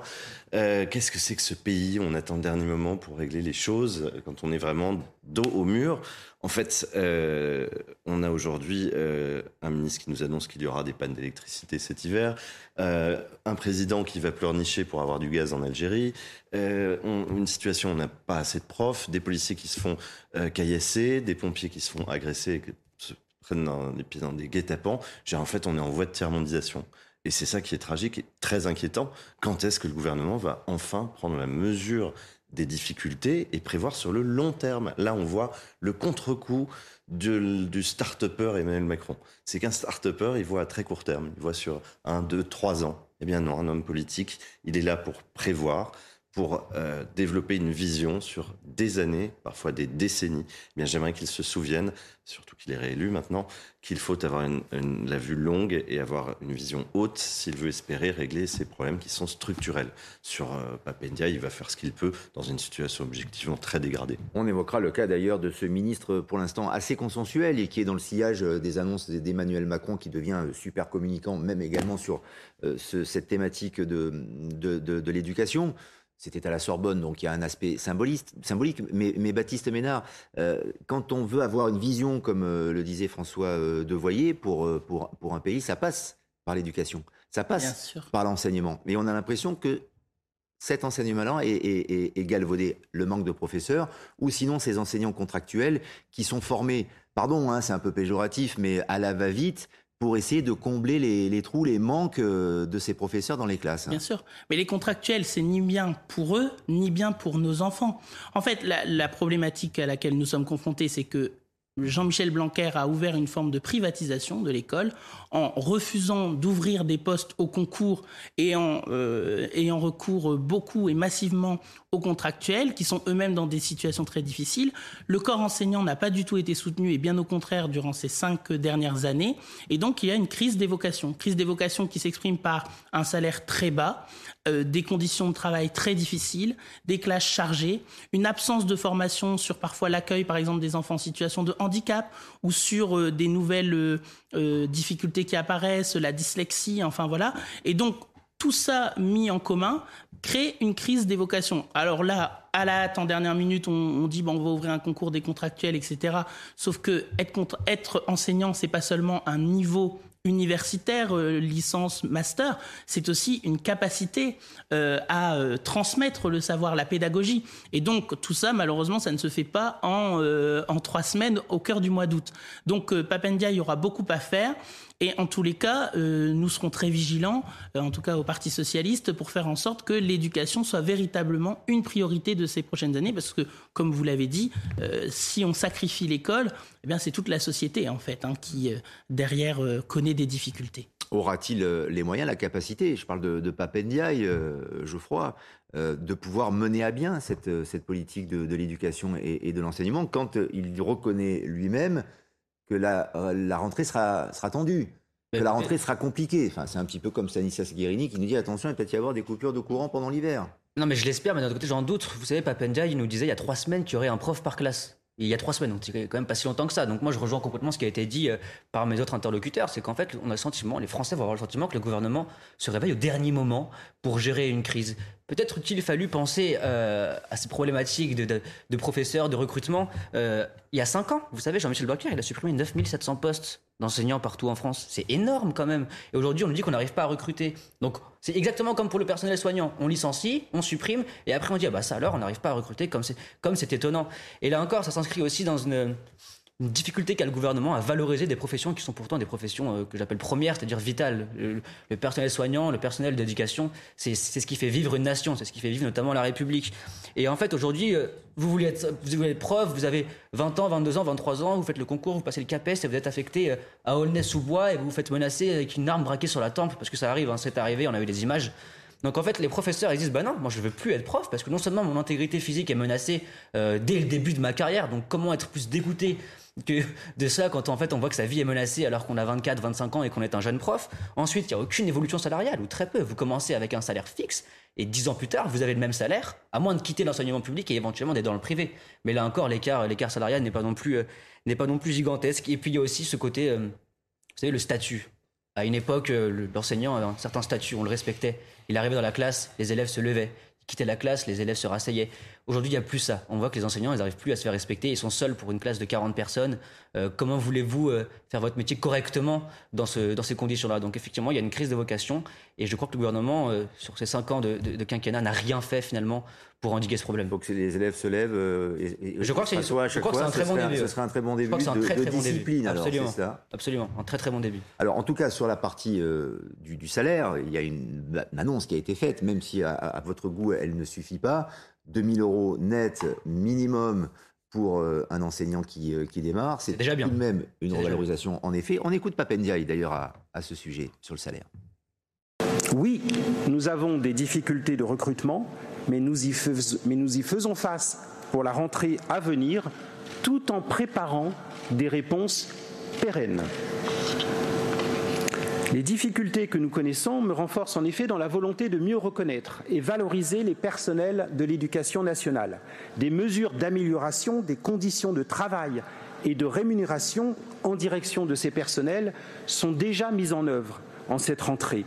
Mais nous devons aller plus loin, en effet, et il nous faut créer un choc d'attractivité qui permettra à l'éducation nationale de recruter davantage de personnes grâce à des rémunérations initiales attractives et à une redynamisation des carrières. François Devoyer, le choc d'attractivité s'est-il produit? Et je sais ce que vous allez répondre. Non, justement, pour une fois, j'applaudis. Ah, je croyais que vous alliez dire non, vrai. comme tout à l'heure. Très bien, au contraire. Enfin, non, il ne s'est pas produit, mais je voilà le un discours qu'on aimerait entendre. C'est assez clair. Euh, bon, euh, quels seront euh, Est-ce que ce sera suivi des faits? Ça, c'est autre chose. La seule chose qui m'inquiète, c'est que jusque-là, Papendiaï s'est plutôt signalé par vision très idéologique de l'enseignement. Il revient à des choses pragmatiques. Euh, J'espère qu'il y restera. Ça n'est pas son rôle de dire si euh, euh, l'éducation nationale doit transformer les élèves français, doit parler de euh, la, la mémoire de la colonisation, etc. C'est avant tout de, que, que les petits Français, d'où qu'ils viennent, puissent apprendre euh, les mathématiques, euh, à écrire et à compter correctement, bref, la base. Donc non, c'est un discours qui rassure un petit peu. Le problème, c'est que le, le pro- le- les difficultés sont structurelles, elles durent depuis des années, et je doute qu'ils parviennent à régler cette situation avec cette rentrée, avec une simple augmentation de salaire. C'est un ministre qui est euh, tout de même assez consensuel, plutôt discret. Hmm. Papendiaï. Non, mais on, salue les annonces, mais si vous voulez, la communauté éducative, les enseignants sont fatigués aussi de ces effets d'annonce. C'est-à-dire que pendant cinq ans, ils ont attendu le dégel du point d'indice, par exemple. Parce que là, c'était très concret, c'était une manière de redonner du pouvoir d'achat, de pas simplement dire euh, d'entrée de carrière, vous serez à 2000 euros. C'est très bien pour les générations futures, et il faut s'en féliciter, mais quid de ceux qui sont déjà en poste? Euh, Quand le ministre Papendai dit euh, nous avons déjà démarré l'amélioration des conditions de travail, je ne sais pas de quel établissement il parle parce que la réalité, c'est que les parents d'élèves voient bien que les enseignants sont en grande difficulté. Et je, pense, je veux parler aussi en particulier de nos écoles maternelles et primaires, parce que sont aussi souvent euh, oubliées. On parle beaucoup euh, des collèges et des lycées, moins de l'enseignement primaire qui est pourtant euh, très important et, là aussi qui mérite d'être soutenu. Donc les, suppressions de postes qui ont eu lieu, le manque de considération qui a été euh, conduit pendant cinq ans. Donc là maintenant il y a, de nouvelles annonces, mais euh, il faudra attendre dans les faits, voir en termes sonnants et trébuchants, si j'ose dire. Alors pour terminer sur cette thématique, et vous pourrez réagir bien sûr, Papendiaï comme vous le précisiez tout à l'heure, Geoffroy, il y a quelques semaines, disait il y aura un professeur dans chaque classe. Ce sera le cas, physiquement. Alors, quel professeur, euh, en effet, pour pallier à ces manques C'est vrai qu'il y a des effectifs qui n'ont pas le statut de fonctionnaire, qui n'ont pas le CAPES, le fameux diplôme pour, euh, pour enseigner, mais qui seront euh, dans ces classes-là et qui reçoivent d'ailleurs cette semaine une formation assez rapide avant de se retrouver devant les élèves. Le reportage de Valérie Labonne. Avant la rentrée des classes des élèves, il y a celle des professeurs contractuels. Une semaine avant le 1er septembre, ils se rendent dans ce collège parisien pour recevoir une formation de quelques jours. Certains ont déjà enseigné, pour d'autres ce sera une première. Des conseillers pédagogiques leur donnent quelques clés pour mieux appréhender la gestion d'une classe de plusieurs élèves. Cette formation nous, donne déjà beaucoup d'éléments, nous donne des pistes, euh, des outils, euh, des ressources. Et, et puis après, oui, on fait ses armes sur le terrain, clairement. Un moyen de rassurer ces futurs enseignants qui n'ont pas passé le concours du CAPES. Ils sont tous titulaires d'au moins une licence et même si la formation peut paraître légère, l'éducation nationale promet un accompagnement de ces enseignants débutants pendant toute l'année scolaire. Il y a les conseillers pédagogiques sur le terrain qui vont continuer de les accompagner. Il y aura, d'autres temps de formation qui seront proposés. Ils pourront s'intégrer à des temps de formation aussi euh, au sein des équipes pédagogiques qui vont intégrer. Et euh, il y a un, système de mentorat aussi qui est, qui est prévu euh, cette année. Plus de 300 contractuels ont été embauchés en juin par l'Académie de Paris, ce qui permettra bien d'avoir un professeur devant chaque classe. Mais toutes les académies ne sont pas logées à la même enseigne. Les académies de Clermont-Ferrand ou Bordeaux cherchent encore du personnel pour la rentrée.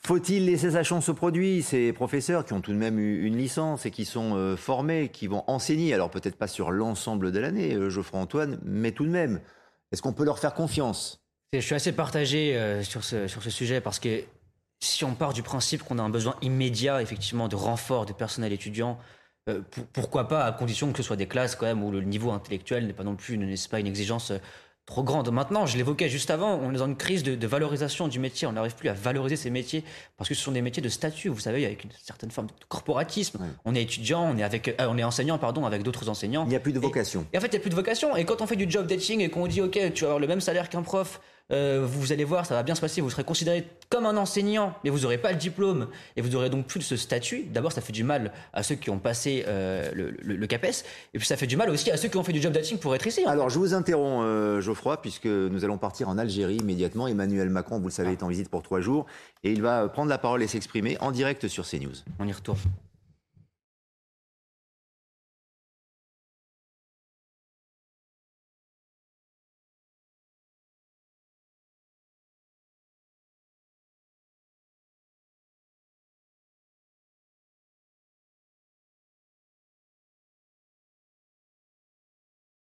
On va retrouver le son dans quelques instants avec euh, Emmanuel Macron qui s'exprime donc depuis Alger. Le temps de retrouver le, son en effet avec euh, cette journée de visite, euh, la deuxième puisqu'il est arrivé hier, Emmanuel Macron. Ce matin donc visite et recueillement dans ce cimetière des, des Français qui sont tombés donc euh, pour, pour la France et qui sont euh, inhumés à, Alger. Et puis ensuite, euh, rencontre avec des jeunes entrepreneurs en, Algérie et tout un protocole tout au long de, la journée. On a évoqué et on reviendra évidemment sur cette information, en tout cas sur cette actualité en Algérie et, la visite donc de trois jours d'Emmanuel Macron qu'on écoutera tout à l'heure. On en revient effectivement à, l'éducation. Alors, pardonnez-moi, je vous ai interrompu, Geoffroy Antoine. C'est le président de la République. L'urgence de l'info. c'est normal, c'est normal. Nous sommes en direct, mais je vous propose de reprendre le cours de votre, de propos sur la confiance que l'on peut accorder à ces enseignants, ces professeurs contractuels. Bah, écoutez, là encore, je vous dis, je suis partagé. Hmm. Il y a un besoin, il y a un besoin de l'immédiateté. Maintenant, euh, c'est pas comme ça, en tout cas, ça j'en suis persuadé, qu'on veut revaloriser ce métier, puisqu'en fait, on met sur un même pied d'égalité ceux qui ont passé un diplôme et d'autres qui ne l'ont pas passé, et finalement, ça va créer en fait des essors d'envie. celui qui est, contractuel et qui a passé le CAPES va dire, mais attendez, c'est, celui qui n'a fait une formation que d'une semaine, qui n'a même pas eu besoin de diplôme, qui a été recruté sur le tard. Je vous interromps de nouveau, parce qu'Emmanuel Macron est en direct sur CNews avec le son cette fois, on l'écoute. Nourrissent la relation bilatérale. Dans ce cadre-là, on souhaite pouvoir améliorer les délais. Et en effet, vous avez tout à fait raison, il y a ce sujet des frais, donc ce qui permet, si on simplifie un peu nos procédures, bah, d'avoir une visibilité plus rapide et d'éviter d'engager trop de frais qu'on doit ensuite rembourser. Donc c'est un dossier sur lequel on a longuement parlé hier, jusqu'au milieu de la nuit, avec le président et sur lequel nous avons mandaté nos ministres et donc euh, qui va avancer dans les prochaines semaines et prochains mois. Donc on va vers un assouplissement euh, des visas accordés aux Alors non, on va. Vous savez, il y avait beaucoup beaucoup plus de visas qui étaient accordés. Je suis transparent avec vous, les chiffres sont publics. Il y a, cinq ans. Euh, donc il y a eu une politique aussi que, j'ai souhaitée, qui était à mon avis légitime, de voilà de remise sur le métier de ce sujet. Mais comme je viens de le dire, on souhaite le faire avec dans un esprit très partenarial, avec beaucoup de, de délicatesse. On souhaite améliorer la coopération pour lutter contre euh, l'immigration clandestine, pour mieux lutter contre celles et ceux qui troublent l'ordre public euh, et qui sont perçus comme, dangereux, et je crois que c'est notre volonté commune. Et à côté de ça, simplifier les choses pour euh, les femmes et les hommes qui construisent la relation bilatérale. Donc c'est surtout, on va clarifier notre approche commune de la migration pour être beaucoup plus coopératif et efficace dans la lutte contre les trafics et les personnes dangereuses, et pour être beaucoup plus proactif pour les familles de binationaux et ces migrations choisies, comme celle pour nos jeunes en particulier, euh, vers lesquelles je vais aller dans un instant. Monsieur le Président, alors il faut regardez, regardez. Alors je vais répondre sur le, gaz. Reformulez votre question pour que tout le monde l'entende. Avez-vous manifesté au président Tebboune un intérêt de la France pour augmenter ses importations de gaz algérien? Alors, je, sais que ce sujet, et c'est tout à fait normal dans la période, euh, alimente beaucoup de chroniques. Je, je veux ici le La France, comme vous le savez, dépend peu du gaz dans son mix énergétique. Nous, c'est à peu près 20% de notre mix, donc c'est très peu. Et euh, dans cet ensemble euh, que représente le gaz, l'Algérie représente environ 8 à 9%. Donc vous voyez, nous ne sommes pas dans la situation de beaucoup d'autres pays où le, gaz algérien est quelque chose qui peut changer la donne. J'ajoute à cela que contrairement à nos amis euh, et collègues italiens qui ont un gazoduc compte tenu de la faible distance qu'il y a euh, entre le territoire italien et le territoire algérien, il n'y a pas de gazoduc. Nous, c'est du, gaz qu'on va donc liquéfier puis regazéifier. Donc il y a des volumes qui existent, mais ça n'est pas de nature à changer les choses. Donc pour les mois qui viennent, on, va continuer de faire ce qu'on fait, on l'a consolidé, on essaiera de faire un peu plus, mais la coopération franco-algérienne n'est pas de nature à changer la donne et à nous permettre de diversifier davantage compte tenu de, la structure même de notre relation sur ce sujet. Donc quand j'ai entendu des commentaires disant le président va venir à Canossa pour avoir plus de gaz, ça c'est n'importe quoi. Il faut juste regarder comment ça se passe aujourd'hui. C'est pas possible. Par contre, je, pense que c'est une très bonne chose qu'il y ait une coopération accrue et plus de volume à travers le gazoduc italien. Parce que j'essaie de, de, dézoomer les choses. Nous, on ne va pas avoir de problème, parce qu'on dépend peu du gaz. On a un seul grand gazoduc qui est avec la Norvège.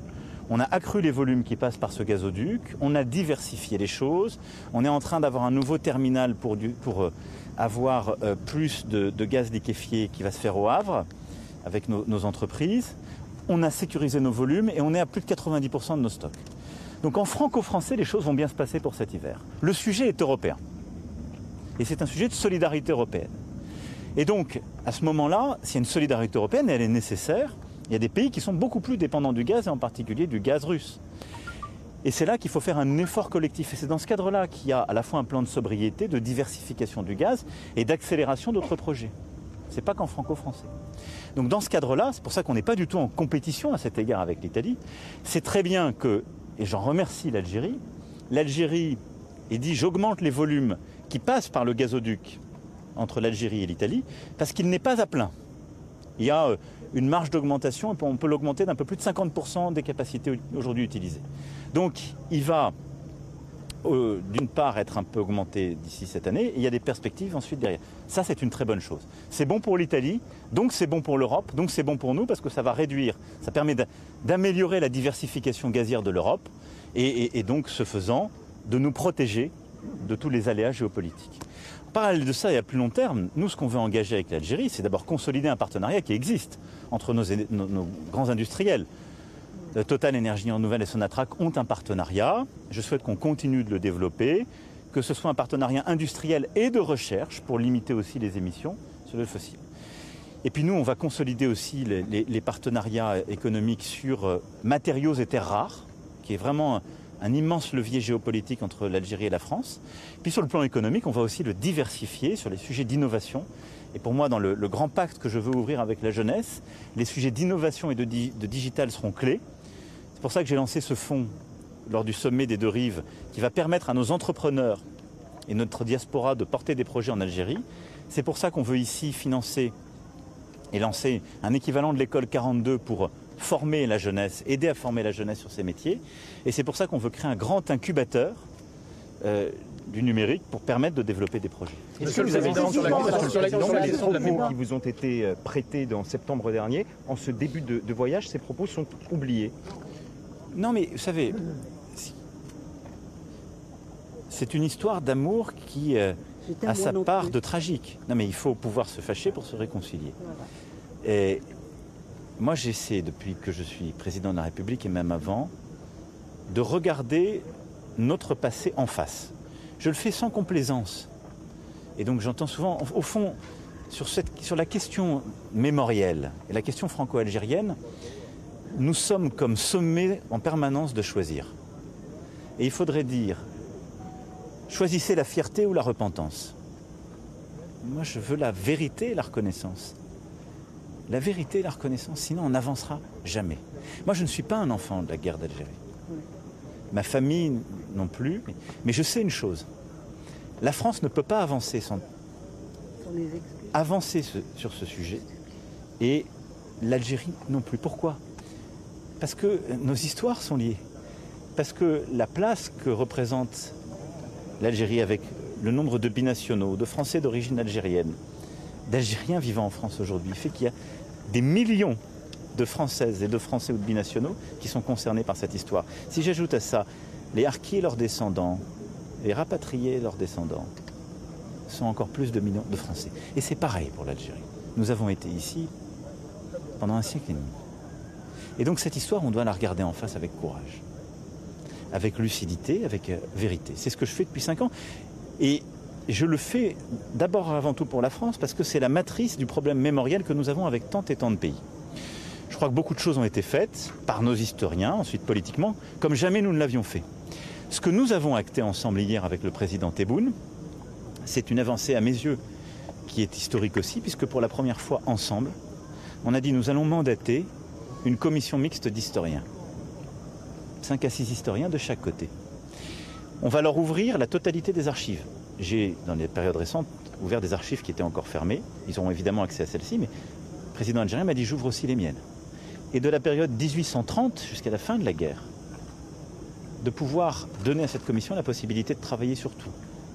Les premiers temps de la colonisation, avec leur dureté, avec la brutalité, avec ces événements euh, si importants pour euh, la nation algérienne et sur lesquels il faut revenir, jusque, par exemple, le travail qui est fait sur les disparus, qui était une commission administrative et qui doit revenir aux historiens. Et donc tout ça, on va laisser les historiens travailler et on va leur demander de nous donner les travaux, qui seront peut-être des premiers travaux, d'ici un an. Et ensuite, nous jalonnerons ce travail avec des gestes communs. Ça, je crois que c'est une avancée considérable pour ce travail de vérité, de reconnaissance qui est un des socles pour construire la relation d'avenir. Sinon, on bégaye en permanence. Monsieur le Président, qu'est-ce que vous avez obtenu comme garantie La jeunesse, pourtant, beaucoup de jeunes à à qui on a, pas- on a pu parler dans les rues d'Alger disent nous, on a tourné la page déjà. Est-ce que vous avez le sentiment, en revenant au cours des 24 premières heures de ce voyage sur cette mémoire, d'être en phase avec cette jeunesse Mais je suis simplement, d'abord, je regarde ce que nous, nous devons faire pour nous. Je suis aussi accompagné par beaucoup de jeunes. On avait là dans les. L'histoire est, est familiale, est prise par cela et qui en ont besoin. Je sais aussi que dans nos pays, on n'a pas de leçons, nous, à donner, nous, Français. Force est de constater que la dernière session de l'Assemblée nationale, elle s'est ouverte avec un député français qui a reparlé de l'Algérie. Donc vous voyez bien que ça passe pas non plus. Donc euh, Et il ne faut pas laisser n'importe quelle parole se dire, il faut pouvoir dire des paroles de vérité qui sont historiques. Nous, on n'a pas de leçons à donner, vous savez. C'est pas passé chez nous non plus. Et, et l'exemple que la France a donné sur le plan politique, euh, je vais raconter, moi, aux Algériens, nous, on a tourné la page, etc., tout va bien. C'est pas vrai. Après, je vois aussi qu'il y a beaucoup de manipulations sur les réseaux sociaux ailleurs de puissances impérialistes contemporaines qui utilisent ce passé pour dire la France, regardez ce pays. Les impérialistes d'aujourd'hui disent n'aimez pas la France, c'était vos colons d'hier. Extraordinaire myopie et manipulation de l'histoire. Le seul antidote face à ça, c'est pas de donner des leçons, c'est pas de manipuler l'histoire face à la manipulation de l'histoire, c'est d'être ouvert et de dire cette histoire est la nôtre. Elle est euh, embarquée, c'est notre dette, je ne la qualifie pas, mais elle est sur nos épaules. Et on doit la regarder, la reconnaître pour que chacun y prenne sa place. Et donc je pense que nos jeunesses en ont besoin, oui. Après, pour moi, ça n'emporte pas tout et je ne veux pas y rester euh, plongé, enfermé. Ce que je sais, c'est qu'à chaque fois qu'on laisse ces plis de l'histoire ainsi collés en quelque sorte, on se heurte au retour du refoulé. Parce qu'en fait, c'est pas, si vous voulez, c'est presque psychanalytique dans la vie des nations. Pour pouvoir vivre après la guerre, il a fallu oublier. C'est le décret de, c'est le décret de Sparte. Tu dois oublier. Et c'est ce qui s'est passé des deux côtés. Et quand il y a ce devoir d'oubli, cette sommation politique, parce que tant et tant de vies étaient embarquées, il y a un refoulé. Et ce à quoi on assiste ces dernières décennies, c'est le retour du refoulé. Si on veut avancer, il ne faut pas en rester là, parce que avec le retour du refoulé, vous avez le ressentiment, vous avez le mensonge, vous avez le fantasme qui vient sur l'histoire, et beaucoup de choses qui du coup sont brassées. Et donc nous, on doit pouvoir, et je pense que nos générations peuvent le faire, parce que nous n'avons pas été partie prenante. C'est de se dire pour nous-mêmes, on doit réussir ce travail de mémoire et d'histoire, vérité et reconnaissance. Quelles sont les garanties que de vous avez du côté algérien Justement sur l'ouverture de leurs archives Qu'est-ce que vous répondez à certains responsables politiques qui en France disent ça y est déjà encore de la repentance Non, mais je l'ai dit, c'est pas du tout de la repentance, c'est- de la vérité, de la reconnaissance. Il n'y a pas de grande nation s'il n'y a pas de vérité sur notre histoire et de reconnaissance. Il n'y a pas de grande nation, c'est pas vrai. Et euh, il y a un travail politique de chaque jour. euh, Faire de la politique au sens noble du terme, euh, présider, c'est en effet écrire une histoire contemporaine, c'est projeter le pays, c'est pouvoir bâtir cette aventure. Simplement, cette histoire, elle ne peut pas reposer sur des mensonges, sur des oublis ou sur en quelque sorte bloc à bloc des, récits qu'on voudrait opposer l'un à l'autre. Sinon, on construit en quelque sorte l'impossibilité d'une amitié franco-algérienne. Parce qu'on se dit, aimer la France, c'est bâtir un récit qui ne vous reconnaît pas, aimer l'Algérie, c'est bâtir un récit qui ne vous reconnaît pas ou dit que vous n'êtes que cela. Parce qu'il y a aussi, de ce côté euh, de la Méditerranée, un récit qui s'est construit expliquant à la jeunesse, au fond, votre avenir, c'est de continuer le combat qui consiste à ne pas aimer la France. Certains le disent. C'est pas vrai. Parce que cette jeunesse, elle n'a jamais connu la colonisation, ni même la guerre. Donc vous voyez bien que c'est un travail de confiance. Donc nous nous sommes engagés en bonne foi, on l'a décidé ensemble. Quand on s'engage en bonne foi, on s'engage à réussir ou peut-être à avoir des, des échecs ou des écueils. Mais enfin, je crois dans la parole du président. Pour la première fois, nous l'avons décidé ensemble. On a signé un texte qui va l'acter et nos historiens vont avancer ensemble. Comment Monsieur le qualifiez-vous votre Président, relation avec le Président. président Tebboune Ça a été tendu pendant quelques temps. Euh, Elle est, elle est amicale, de confiance. Nous avons passé beaucoup de temps à discuter. D'abord, je pense que nous savons l'un et l'autre que pour nos pays, il nous faut travailler, lever les malentendus et savoir passer beaucoup de temps à nous comprendre. Et nous l'avons fait jusqu'au milieu de la nuit. Et je dirais que c'est une relation de, de respect et d'amitié. Et le dossier Monsieur sur Récal, sur euh, situation sur les victimes. Alors monsieur- attendez, Sur- j'arrive. Sur la situation au Sahel, euh, la France a acté euh, le retrait de, de ses armées. L'Algérie est un pays pivot dans la région. Quelle est la position euh, aujourd'hui de l'Algérie? Et euh, par extension la présence euh, de Wagner, ces mercenaires russes dans la région Alors écoutez, d'abord, sur la position de l'Algérie, il appartient aux autorités algériennes de la dire. Euh, pas moi, ce qui est vrai, c'est que l'Algérie a un rôle tout à fait clé dans le Sahel, euh, géographiquement, politiquement, et aussi dans la mesure où les accords d'Alger restent le texte fondateur euh, de la transition pour le Mali. Bon. Les troupes françaises, auxquelles je veux ici rendre hommage, quelques instants après avoir rendu un hommage pour les morts pour la France ici dans ce, cimetière, les troupes françaises ont lutté contre le terrorisme au Mali, contre ce qui était un risque quasi avéré de, partition du Mali. Et sans les troupes françaises, il est à peu près sûr aujourd'hui que le Mali ne serait plus un pays uni et que le terrorisme aurait refleuri, je le dis, dans un pays qui a connu le terrorisme islamiste. Donc je veux rendre hommage à nos armées, et nos armées se sont retirées du Mali, pas de la région. Parce que nous avons réarticulé une stratégie aux côtés de plusieurs pays du Sahel et du Golfe de Guinée, visant à les consolider, venir en appui pour lutter contre justement ces mouvements euh, terroristes qui affaiblissent les États et menacent les populations et nous menacent tous, la région et, et l'Europe. Dans ce contexte-là, la volonté, c'est de renforcer le partenariat avec l'Algérie, de pouvoir euh, œuvrer ensemble, à la fois sur le plan politique et diplomatique pour le suivi des accords d'Alger, mais aussi pour passer les bons messages et éviter en effet que des mercenaires puissent fleurir dans la région, en particulier ceux de Wagner. Avez-vous évoqué la question des droits de l'homme et des centaines de détenus d'opinion euh, qui sont dans les prisons algériennes avec le président Tebboune? Nous avons tout évoqué avec le président Tebboune, avec beaucoup de liberté euh, et l'intégralité des sujets. Il ne m'appartient pas ici de, de- de m'ingérer dans la politique euh, algérienne. Les, les cas dont j'ai parlé euh, sont les cas que nous connaissions et sur lesquels nous, avions à connaître, si je puis dire, et à avancer. Et je lui ai fait part de la manière dont je, voyais les choses, qui est celle toujours de la, transparence, euh, des libertés politiques et de leur respect. Je sais qu'il y est sensible. Euh, et euh, je sais aussi qu'il est euh, attaché à cela. Ces cas se régleront en plein respect de la souveraineté algérienne et du chemin qu'il aura à mener. Je reviens un peu à la mémoire. Est-ce que le dossier de Reagan, vous, vous en avez discuté et est-ce que les victimes vont être prises Alors, en charge? nous avons discuté de ce sujet. Comme vous le savez, il fait l'objet d'une commission jointe qui a avancé. Il y a eu à nouveau des réunions qui sont tenues en juin. Donc les choses avancent en toute transparence. Elles ont beaucoup avancé aussi sur les constats qui sont faits.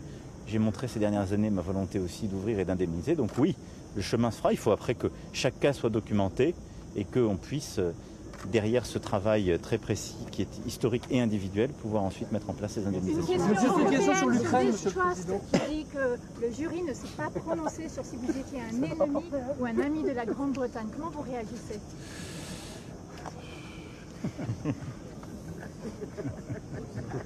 Écoutez, c'est jamais bon de trop perdre ses repères dans la vie.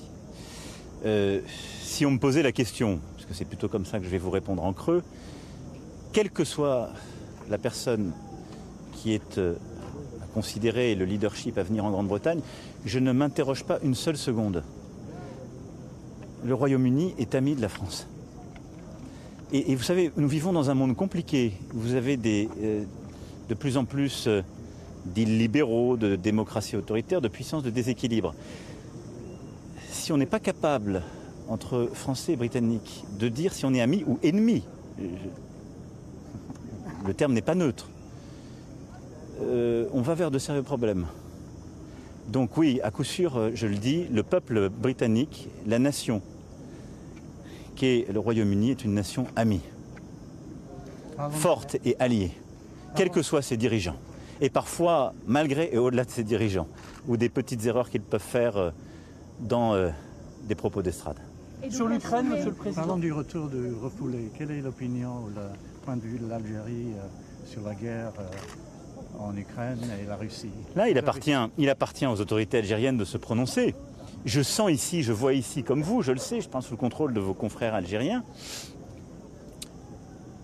la nation algérienne s'est construite contre le colonialisme et l'impérialisme. La guerre en Ukraine est une guerre de puissance coloniale et impériale qui va envahir un voisin. Donc j'en tire une conclusion simple, de par ce syllogisme. Le peuple algérien ne peut être que contre une guerre coloniale qui consiste à envahir un État souverain et à violer sa souveraineté, son intégrité territoriale. Il n'y a pas de doute là-dessus. Est-ce que vous êtes inquiet des derniers président événements à Zaporizhia Est-ce qu'il y a une inquiétude particulière Il y a une préoccupation, une inquiétude très forte sur euh, la sûreté nucléaire. C'est pour ça que depuis mars dernier, je me suis profondément engagé en lien avec le directeur général de l'Agence internationale pour l'énergie atomique pour euh, tout faire pour protéger d'abord euh, Tchernobyl, puis maintenant Zaporizhia. J'ai rencontré hier matin euh, le directeur général, après de nombreux contacts durant l'été et des contacts avec les présidents Zelensky et Poutine. Je veux dire deux choses très simples. La première, la guerre en aucun cas ne doit porter atteinte à la sûreté nucléaire du pays, de la sous-région et de nous tous. Et donc le nucléaire civil doit être totalement protégé. C'est l'objet de cette mission qui se tiendra très rapidement et dont nous avons obtenu les garanties de sécurité de la part, euh, pour laquelle nous avons obtenu les garanties de sécurité de la part des Ukrainiens et des Russes et qui pourra donc se déployer, faire une mission indépendante et aider à protéger. La deuxième chose, c'est que le nucléaire civil ne doit pas être un instrument de guerre et donc la souveraineté des États doit être respectée quant aux installations nucléaires. Parlé, Monsieur le Président, sur des nouvelles puissances euh, impérialistes. euh, Est-ce que vous, pensez- vous faites le constat d'un certain désamour avec la France sur le continent africain Est-ce qu'il y a une auto- autocritique sur la politique française sur les dernières années à faire? Écoutez, j'ai réengagé depuis cinq ans une politique avec le continent, la jeunesse, totalement nouvelle, que j'ai essayé de théoriser des Ouagadougou, qu'on a ensuite décliné. Là aussi, on a parfois les oripeaux du passé. Et ça met du temps pour construire la confiance. Mais je le fais avec patience, engagement et affection. Pour le continent africain et pour l'Algérie en particulier. Parce que nous sommes liés. Et parce que je pense qu'il y a voilà, quelque chose dans nos âmes profondes qui nous lie et doit nous permettre de bâtir ensemble.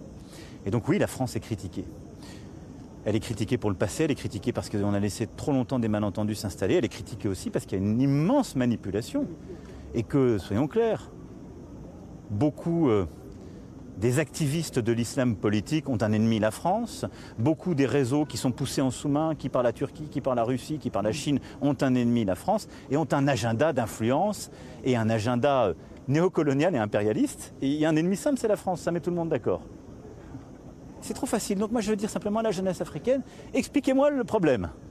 Et parfois ne vous laissez pas embarquer parce que votre avenir, ça n'est pas l'anti-France, c'est pas vrai. Peut-être ça a été le combat de vos grands-parents ou de vos parents, mais là, partout en Afrique, on vous raconte des cracks, des carabistouilles. Faux. Quand il y a des problèmes, faisons-les ensemble. Moi, j'appartiens à une génération qui n'est pas celle-là. J'aborde tous ces sujets avec beaucoup de liberté, d'ambition, d'amour.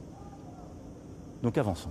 Monsieur le Président, vous avez, parlé de, avez- attendu. vous avez parlé de sport hier. La dernière fois que la France et l'Algérie se sont Ah oui. en foot, c'était il y a 20 ans. Il y a eu un envahissement de la pelouse, ça s'était mal fini. Est-ce que vous souhaitez, Monsieur le Président, qu'un nouveau match de foot ait lieu Écoutez- entre les sélections algériennes et l'équipe de France On va en parler euh, avec euh, évidemment le président et ses équipes. C'est pas à moi de me prononcer, et puis ça dépendra aussi du hasard des compétitions à venir pour certaines. Je nous le souhaite.